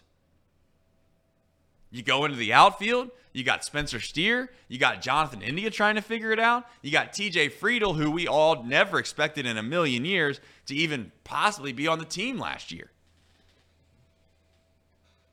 You go into right field, you got Jake Fraley and you got Will Benson. Your starting pitchers, the guy that threw the most innings on this team last year was a guy that nobody even talks about, in Graham Ashcraft. Yep. So, all I'm saying is, I think this team can win 100 games. But I also think they can win 75. And that's the most beautiful thing. I'm just going to tell you, that is the most beautiful thing that there is about sports sometimes. Last year, we came into the season with zero expectations. And it was just a breath of fresh air that this team was interesting enough to keep us all entertained. And it was a they were a joy to watch. They just were. They were fun. They were they were they ran the bases. They were they were young. And and the and the beautiful thing is is that I'm I am the one. Now you can say that I'm trying to move the goalpost all you want. And I heard someone the other day say, "Nope, I'm not buying anymore. You can't tell me that I'm I'm I'm I'm lowering expectations. I don't want to hear about if they win 80 games, that's okay. I'm not here to say if they win 80 games, it's okay. I'm just saying it's a possibility. I'm not going to sit here and act as if this franchise, specifically where they're at, is all dependent on what happens this year. I'm excited for the future because we got a lot of depth. We got a lot of guys. No one talks about Blake Dunn. Blake Dunn had a hell of a year last year in the minor leagues. If if this was last year and Blake Dunn was a part of the young core from last year, we would be talking about Blake Dunn like we talked about Matt McLain and Elly and CES, but we're not talking about them anymore. You know why? Because usually when you have great teams and great franchises, you don't have a lot of minor league talk unless you're a super diehard, yes. But the casual fan could care less about what's going on in the minor leagues. They could give a rat's tail who's doing what in double A. They could care about the big league club. So all I'm saying is just because of the things that might happen this year, I'm not down and out on this franchise one way or the other. I'm just not. Now you could say that I'm being a homer. You could say I'm paid by Bob. You could say that I'm I'm too optimistic. I'm none of those things, in my opinion. I'm just trying to be level headed from the standpoint that if and when we find out which young core we can rely on, which of these guys can we rely on, at that point, your boy here is going to be screaming to the moons about how we need to go out and patch those holes. Go out and spend money or go out and find a way to make some trades with all the depth that you have in the minor leagues to try to build up this young core of people and fill in the holes because we don't know what holes might exist right now. And this season, I would like to think we will find that out, or we'll at least get a pretty damn good idea. The only thing that could wreck this season, in my opinion, one way or the other, is injuries. Because if you have injuries, you're going to be right back in the same boat next offseason. You're going to be talking about, well, if he wouldn't have gotten hurt, he might have had a different year. I just want to know are they good or not? Is this guy somebody we can rely on in nut cutting time or not? And if I find out that CES is going to hit 190 with 35 home runs and he's not somebody we can rely on, then you know what? At least we know. The worst thing that you can do in business and the worst thing that you can have in sales as a sales rep is when nobody tells you nothing. Just tell, I'd rather just say, I hate your product. I think that you sucked. You came in here, you did a presentation, it was horrible. We don't want you anymore. The worst thing that you can get is you go in there, you do a presentation, you leave, and the next thing you know, they're like, oh, yeah, it was great, it was great. You leave, and they start talking behind your back. So, in a way, in a roundabout way, I guess that's all I'm asking for out of this season.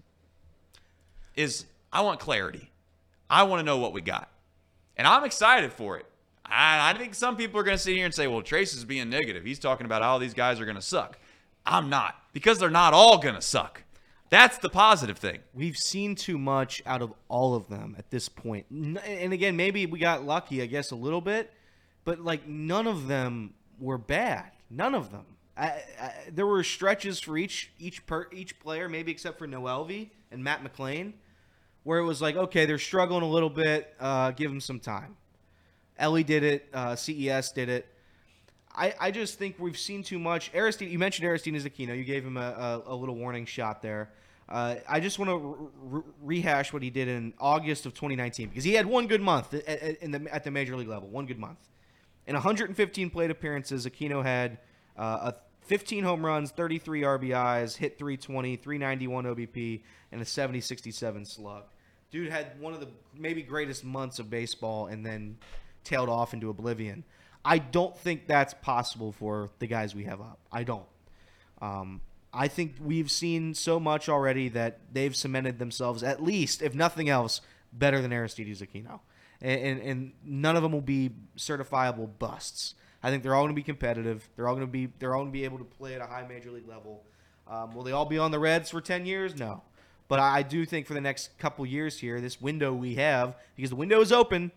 That I, you can't you can't say anything if not, but the window is open.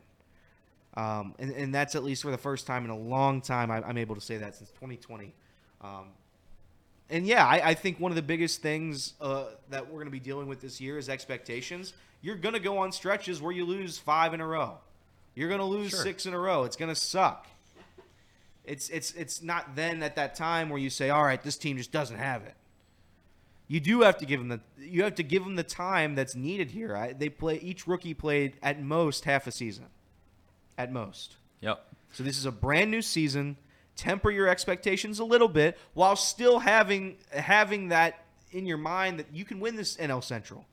And, and I think the number isn't too crazy. I think 88 games, 88, 89 88 wins, wins, Yeah. I think that wins the division. I think it gets you into the postseason. I would I, I would think that that's a fair number, somewhere around 88. I, I think so. And, and if you're able to keep that in your mindset, if you go into this season thinking, all right, we need 88.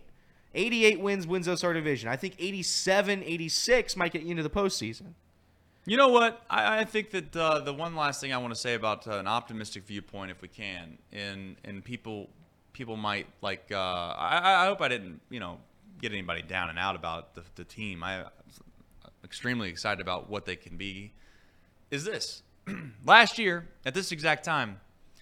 Um, Kevin Newman was basically Jonathan India of this team, and that's a significant upgrade. One hundred percent. So you know when you look at the roster as a whole, you can say whatever you want. I, would rather I'd rather there, there there be the ceiling of opportunity of how good these guys could ultimately be than than know what you got with a with an aging, middling retread of a major league ball player. We don't have a bad player offensively on this roster. We don't. Luke Maile, maybe the worst one. Is that fair? No, I mean, I would say that's a that's a that's a neck and neck race at catcher. I, it's very close at catcher. That's fine. I'm just saying, again, people who wanted to ship India to Siberia, shout out Evan. I, I think those people are now looking at this roster. Say whatever you want about Jonathan India. The guy's better than Kevin Newman, right? I, he's going to offer you something, at, at least in, in, as a depth player, as a depth role player. You have that now, where you didn't have it last year. We can't rely on every Nick Martini to hit. Is Nick Martini still uh, still in the organization? He is, right? Yeah, yeah, he's going to be a Nick part of it. Listen, there's a big debate right now of who's going to take the 26th roster spot, and it's just like I, I really don't want to have that debate until we make the final cuts. How could you? How could you? There's people debating right now who should be the final roster cut, and it's like, well, I mean, these dudes haven't even really got Yeah. into spring training. Like, what are we doing? What are we doing? Uh, just seriously.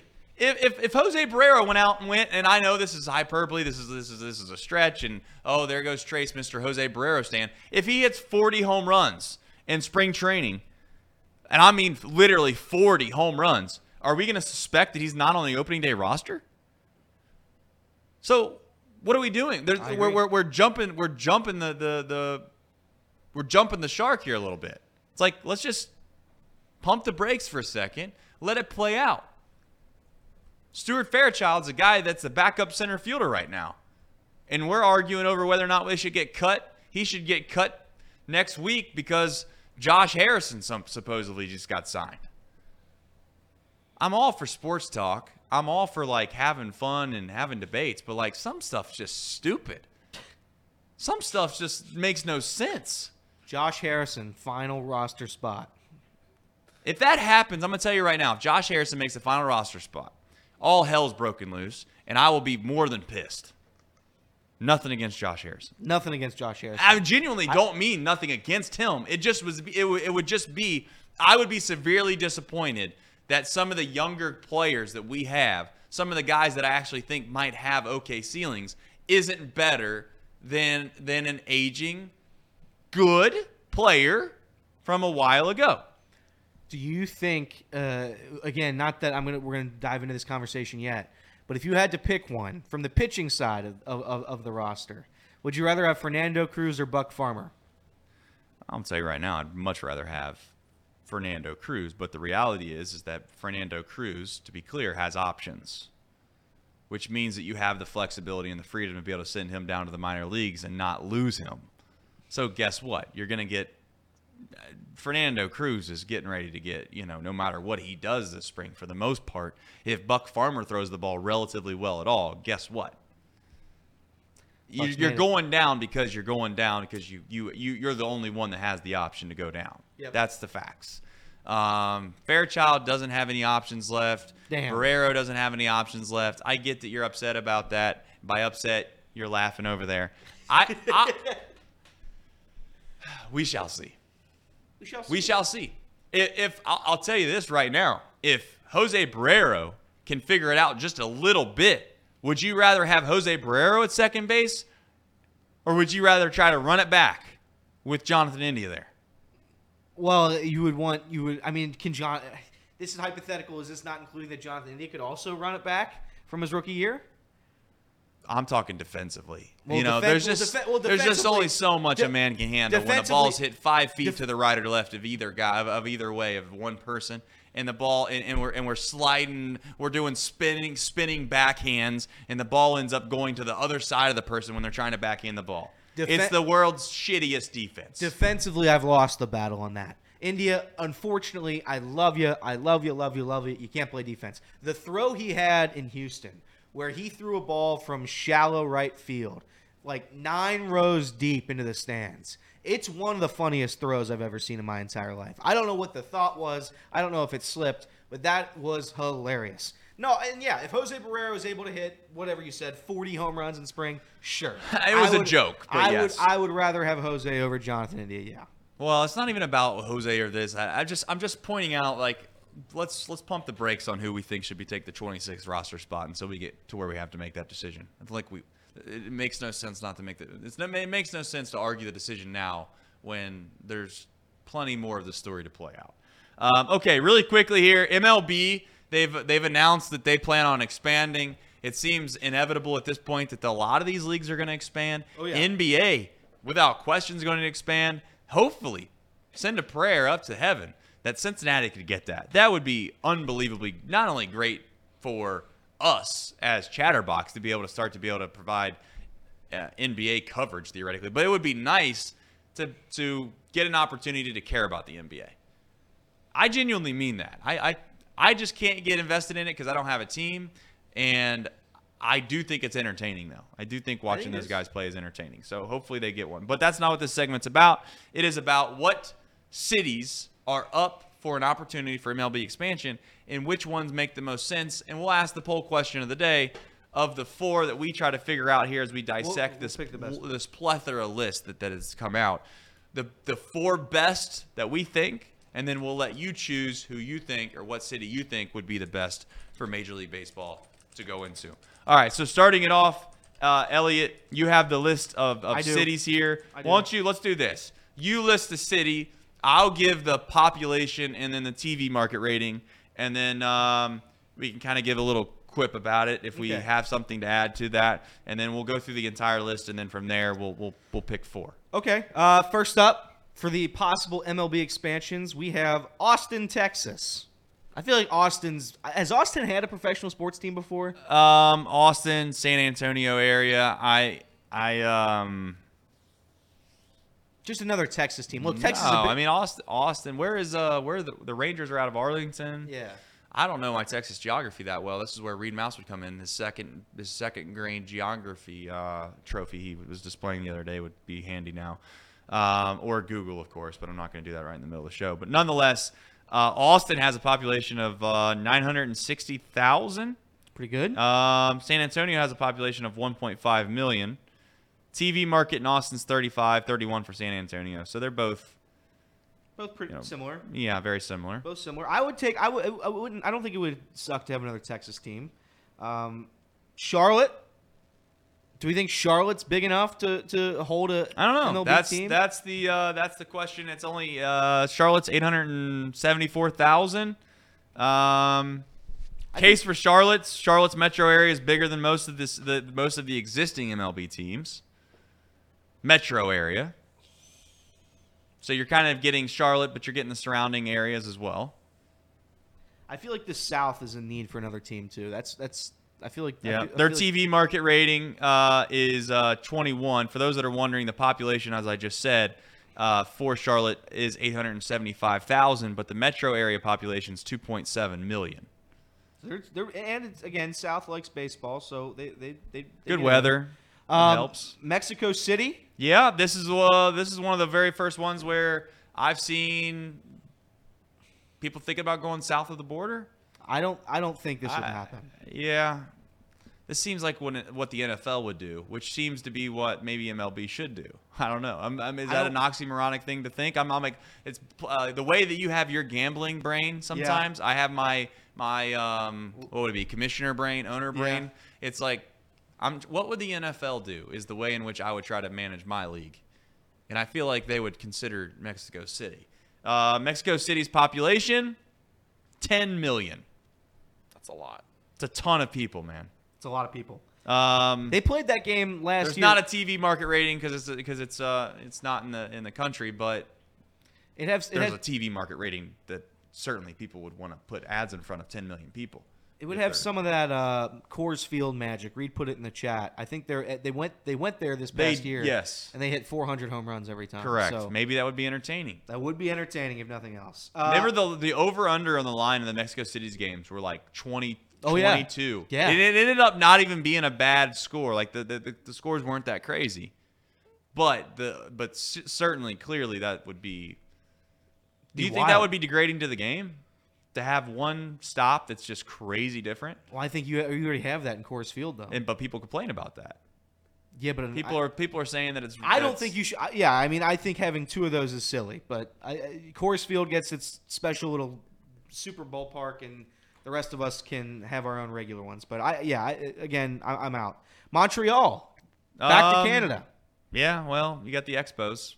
Um, it seems as if this has been the hot topic for a while now that the expo should come back. Whether or not that should, I, I'm too young to really know a whole lot about that franchise. To be honest, I mean, I obviously I know who they were, what the symbol was. Tracy Jones played for them, of course. Um, Pedro Martinez, this, they, they were probably what the favorites to win the World Series, and Yeah. and the strike happened. Um, so I'm, I'm well aware of the, the franchise, but I don't really have a lot to add. Uh, Montreal's population 1.7 million.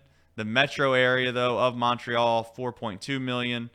Um, but I think that this is the easiest thing is because they've already had an ML, MLB team before. The only pushback I'd have on that would be why did it fail? I'd agree. Um, and, uh, but I think we should rattle off a couple of these pretty quickly, just so we can get to the poll. Go for um, Nashville. Yep. This is this is one of the big two, I it would is. say. Uh, population 689,000, 2.4 metro. I think you get the tourism vote there. I, I think I think Nashville might work. Uh, Yeah. Orlando. Yeah. I think this one would fail. Uh, 300 300,000 population, uh, 2.7 million metro area. Uh, the the shout out to the Florida teams. Those teams stink. Nobody Yeah. goes to those games. Uh, Portland. Uh, 650,000 uh, city pop, but the metro is 2.5 million. Okay. Your team, Raleigh, North Carolina. Yeah, I, I, I, I got to admit here, folks, uh, when we were uh, prepping for the show before, I said Riley. Um, turns out I've been saying Riley, North Carolina, completely incorrect my whole life. It's Raleigh. And uh, I was made aware of that today, so you learn something new every day. Uh, they have 467,000, 1.4 million. And Kirby brought in a good point too. Uh, any any team in those in those in the South would probably be blocked by uh, our friends in Atlanta. I think Well, they- they're trying to block. trying to block. I mean, at some point, if Major League Baseball really wants it to happen, I Yeah. don't think that they have a lot to stand on. uh, San Jose. San Jose would be an interesting one. I don't think that would happen, but you could certainly say that you can move it there. Um, 1.9 million metro. TV market though is 10, so it's got a good TV market. Uh, and finally, and this is the other big two, Salt Lake City. Salt Lake City 200,000 city pop, and the metro is 1.2 million. So Salt Lake has the Utah Jazz already, right? Um, Yeah, and you, you're probably looking for them to put a team where there's other teams already. yeah. So I would say All if, if we had to put if we had to put three on there, and then you can say other. Uh, I would say Salt Lake City. I would say Nashville, I agree with that. and then I would say San Antonio. I think San Antonio would get one over Austin, You think so? and then say other is the other one. So San Antonio and then other. That's fair. I'm not gonna. I'm not gonna um, really fight you on those too too heavily. Um, it seems like Montreal and Mexico City would be two that would be appealing to me, largely because you're going outside the country again. You're trying to find ways in which you can grow the game. I know that's a very There would be- cliche term that everybody uses, but what I had seen out of the World Baseball Classic makes me believe that other countries would adore the opportunity to have a professional franchise, and it would become Mexico's team. It wouldn't be it wouldn't be Mexico City. It would be the entire Mexico. You would get an entire country that I think would buy in and love that. The only difficult part with that obviously is logistics and the standpoint that obviously you'd have the the the uh, the altitude coupled with the fact that you have major league players that you know, and I'm not suggesting it's terrible to live in Mexico City or anything like that, but there's a language barrier there. Um, and I know there's a language barrier. Don't get me wrong. There's a language barrier for folks that are coming over to play in the states from other countries. So it would just be one of those things where, again, you know, I don't know. I would be open to it. I would be very open to it if I was Major League Baseball. You would have another issue though that no pitcher would ever want to play there. No pitch. I mean, I guess if the dollar sign's right, but no pitch. You're gonna. Great American has a Great American premium when you when you get some of these pitchers. Yes. I wonder Same if that wears off though at some point. Yeah, but not there, man. I mean, if, if you're over if you're over under every single night 17 and a half, we're going to have an issue. Don't you think though that if you were a pitcher in uh, a place like Mexico City and specifically Colorado, that you get some grace? I I, I would like to think Sure. that. I would think that you would. It'd Sure. be like, oh, this guy, this guy's stats are X Y Z inflated, but at some point, I would think that the uh, certainly the analytics community would probably be able to try to come up with a a relatively you know whether it be atmosphere independent or ballpark independent but they would try to they would try to try to over the course of time you'd be able to correlate what guys have done in in the city itself and then outside the city and try to make some kind of comparison as to whether something is good or bad within those types of environments. It's fair. Um, if you had to pick personally, which one? What's what's your one pick? One one city. I'm, gets I. I'm going to take Mexico City. That's wild. All right, that's fair. I just think it's. I think it'd be better for the league. I'm not saying it's better for the specific sport of baseball, but from a marketing standpoint, Marketing, yep. from making you know, I don't know dollars So- and cents. Salt Lake City would be mine. I think Salt Lake City would be cool. Um, Nashville seems to be the one that's probably the one that's going to get the the biggest. And I think Nashville would be the worst one. I, I don't think there would be a, a Really? strong. I don't. I don't think there would be a strong fan base there. Not only that, they would take a little bit of the market away from the Reds. No, there's no doubt about that. They, they they certainly would do that, and I think that you're going to get pushback from the Reds and you're going to get pushback from the Braves, and whether or not both of those franchises would be able to, to try to you know get themselves in a position where they had enough leverage on the league to be able to stop that, then that's a whole nother story. I don't know, no idea, No idea. But um, we do have box lunch coming right after today's show. Uh, we are one day closer to some more what I would call real, relevant things to talk about. On March 28th, we got significant stuff happening. We got baseball, Reds baseball, real conversations. We also have currently at this very moment uh, to round out the show. and It's going to be the quickest segment known to mankind Here we go. is the NFL's franchise tag is now available. How about that? Now, yesterday I seen on ESPN. This is where we're at in the world of sports, and I'm sad about it. We had on the bottom ticker at E ESPN the countdown clock on February 20th for the franchise tag market opening. Now, I don't know if there's anything more boring, it seems to be, or just seems like not that relevant than to sit around here and talk about what teams might franchise tag what player, this, that, and the next. I get the NFL's king. I understand NFL is ultimately the thing that drives ratings and puts numbers basically on a screen. We're, we're not naive to all that. We want to talk about the NFL. But again, I don't know. Maybe Reed's going to talk about the NFL exclusively. The issue that I have with it is it just doesn't seem that relevant until it actually happens. So we are currently at this very moment on Tee Higgins' watch, which seems to be inevitable at this point. Yep. I'm gonna let you guys kind of, uh, uh, Casey. You've you've kind of had a, a nice show here where you've you've you've you've you've got the not you didn't get the day off. That's not the right word to use, but you know you had a nice, easy, relaxing show. Your your vocal cords are gonna be very very very rested for box lunch. That's right. That's right. right. I hope you use those to your advantage um, for box lunch. But I do want to ask the simple question of what decisions are left to be made for this franchise to tag him, and how long does this go before they make a decision? Do you think? Well, with the recent rumors of them potentially cutting Mixon, which I think um, that's been something that's been tossed around every offseason for like the last two or three seasons now. But also guys like BJ Hill and Sam Hubbard. Um, not so much Sam Hubbard, but a little bit of BJ Hill. Um, opening up more cap space, I think, is a, a big factor into their decision and whether or not they're going to tag Higgins or maybe even just extend him. I think obviously the the the rumors and the conclusions around um, the, the the media are that they're going to tag Tee, um, and I think that's their big move, right? I think they're okay with that being the big move of the season. They're all in move, right? I think if it was any other season and they weren't going for a Super Bowl run, they probably uh, would just let them walk. Um, in all honesty, I think that this is the their their choice in in saying like, you know what, let's go for a Super Bowl one last time, right? So that's that's their uh, this that their biggest decisions really to make at this moment is, um, you know, right tackle. That's another one. Uh, the guys that they're going to cut, and whether or not this is a all-in move for this year, or maybe this is going to be something that we see put together for the next couple seasons.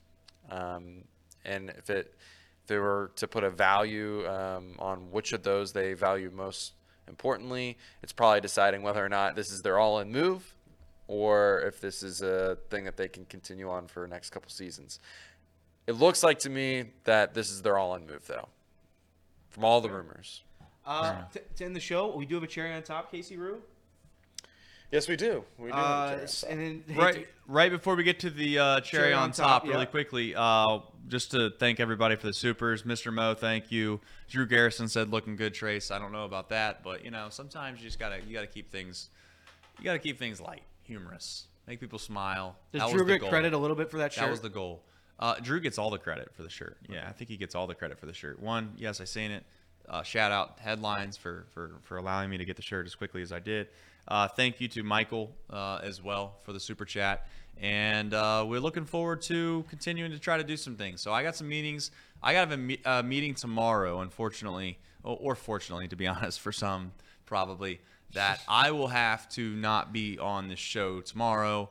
I'm going to meet with some people, trying to actually try to meet with uh, hopefully a replacement uh, for me at some point. Um, we have some big news Friday. Um, relatively big news. I don't want to make it sound like it's something too crazy, but we have some news Friday um, about some more content. Somebody's going to visit the studio. We're going to discuss what that's going to look like, and then uh, other ways in which you can um, consume our content. The chances of you actually consuming our content already and consuming it on this new medium that we're going to add to is probably slim to none, considering you're already on YouTube or podcast form or wherever you're already listening. And by all means, please continue to listen um, to wherever it is that you listen or and or watch from.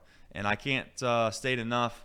Again, yesterday I think uh, if if we could do it all again, I would take it back in regards to just like I don't really find it entertaining to fight like that. It just seems stupid. Um, but we were just defending ourselves. We were having fun with it, and I do really genuinely appreciate all the people that stick up for us. And um, uh, we want to do it in a way in which is fair. We're not going to pick fights, but if people throw punches at us, then we're not just going to sit around and not at least defend ourselves. Uh, but at the end of the day, we are relatively small, humble company. Humble. That uh, I mean, it is. It it, gen- it genuinely, it genuinely is. Um, and I I just I am grateful that I get to do this, and I am thankful that many of you enjoy what we do, because at the end of the day, if you didn't and uh, you didn't hang around, you didn't tell people, we got you know uh, I don't hate singling people out, but Ricky's telling people his his FedEx driver that you know Chatterbox Sports, and then he's delivering something the next day, and supposedly he's listening off the bench. That's how this grows. We don't have a, a huge marketing dollar to go out and you know buy billboards and try to promote what we're doing on a grand scale. So it's grassroots. It's going to be grassroots for the next few years, unless we get a an influx of money that I'm not aware of. Bobby And C. Maybe he we- can help. If we get that, then great. Um, but the biggest thing that I do want to say is very thankful for the people that support the show, not only just you, but United Dairy Farmers. Um, we met with them this uh, this past week. I'm very optimistic about the future and which that holds. So um, hopefully we get to we get to continue to bring the United Dairy Farmers cherry on top. Elliot, what do you got? So this cherry on top, uh, again back to the Reds. Back to the Reds. It was Hunter Greene versus Elly De La Cruz uh, in a in a in a batting practice duel, and Elly takes this ball whoop, into the parking lot where all the cars are, where all the players' cars are, and smashes Hunter Greene's car. There What kind it of car is that? I, I was trying to figure that out. I, I can't tell. I Somebody in the tell. chat, let us know. Someone's smart enough to figure that out. Ricky says this show's the best. Thank you, brother. Uh, so I don't know what kind of car it is, but that is very, very funny. The irony of that is is is all time. Yeah. Hitting a hitting a foul ball off a pitcher into his car is one in a million, and that's what Elly is. One in a million. That's a one in a million guy there. The Go, uh, real quick, just before you make your point, Nashville wins the poll at Yeah. fifty-one percent. like that. Uh, please like the show if you haven't already. Subscribe to the channel if you haven't already. Our subscriber numbers are increasing dramatically by the day. It's like, uh, it's pretty awesome, man. I mean, we're at 11.5 now. Um, I feel like it wasn't that long ago that we were rallying and campaigning for trying to get over 10,000. Yep. One big favor that I do ask is um, there is a threshold on TikTok of all places that if you get to 10,000, it actually allows them to pay us. I don't know why it's the case. So that, it, that's it's still dumb to be honest. But for some reason, they don't allow you to monetize on YouTube until you get to 10,000. I think we're currently sitting at like a what are we at? Probably close to 9,000. We're close to 9,000 now. So we have a little ways to go, yes. But if you have TikTok, if you if you don't mind following us on there, we're just trying to figure out a way in which we can get to 10,000. Maybe we can make a couple bucks off of that to kind of keep the lights on around here. But it's not earth shattering uh, by any stretch of the imagination. But it just seems goofy that TikTok won't pay you until you get to 10,000. But your videos that are utilized and monetized by them before 10,000, that doesn't seem all that fair. But that's here nor there. Box lunch is coming up next. As always, thank you very, very much. I will be back Friday, better than ever. But until then, enjoy your day. Go outside. It's beautiful outside. it's beautiful outside. Take care, everybody.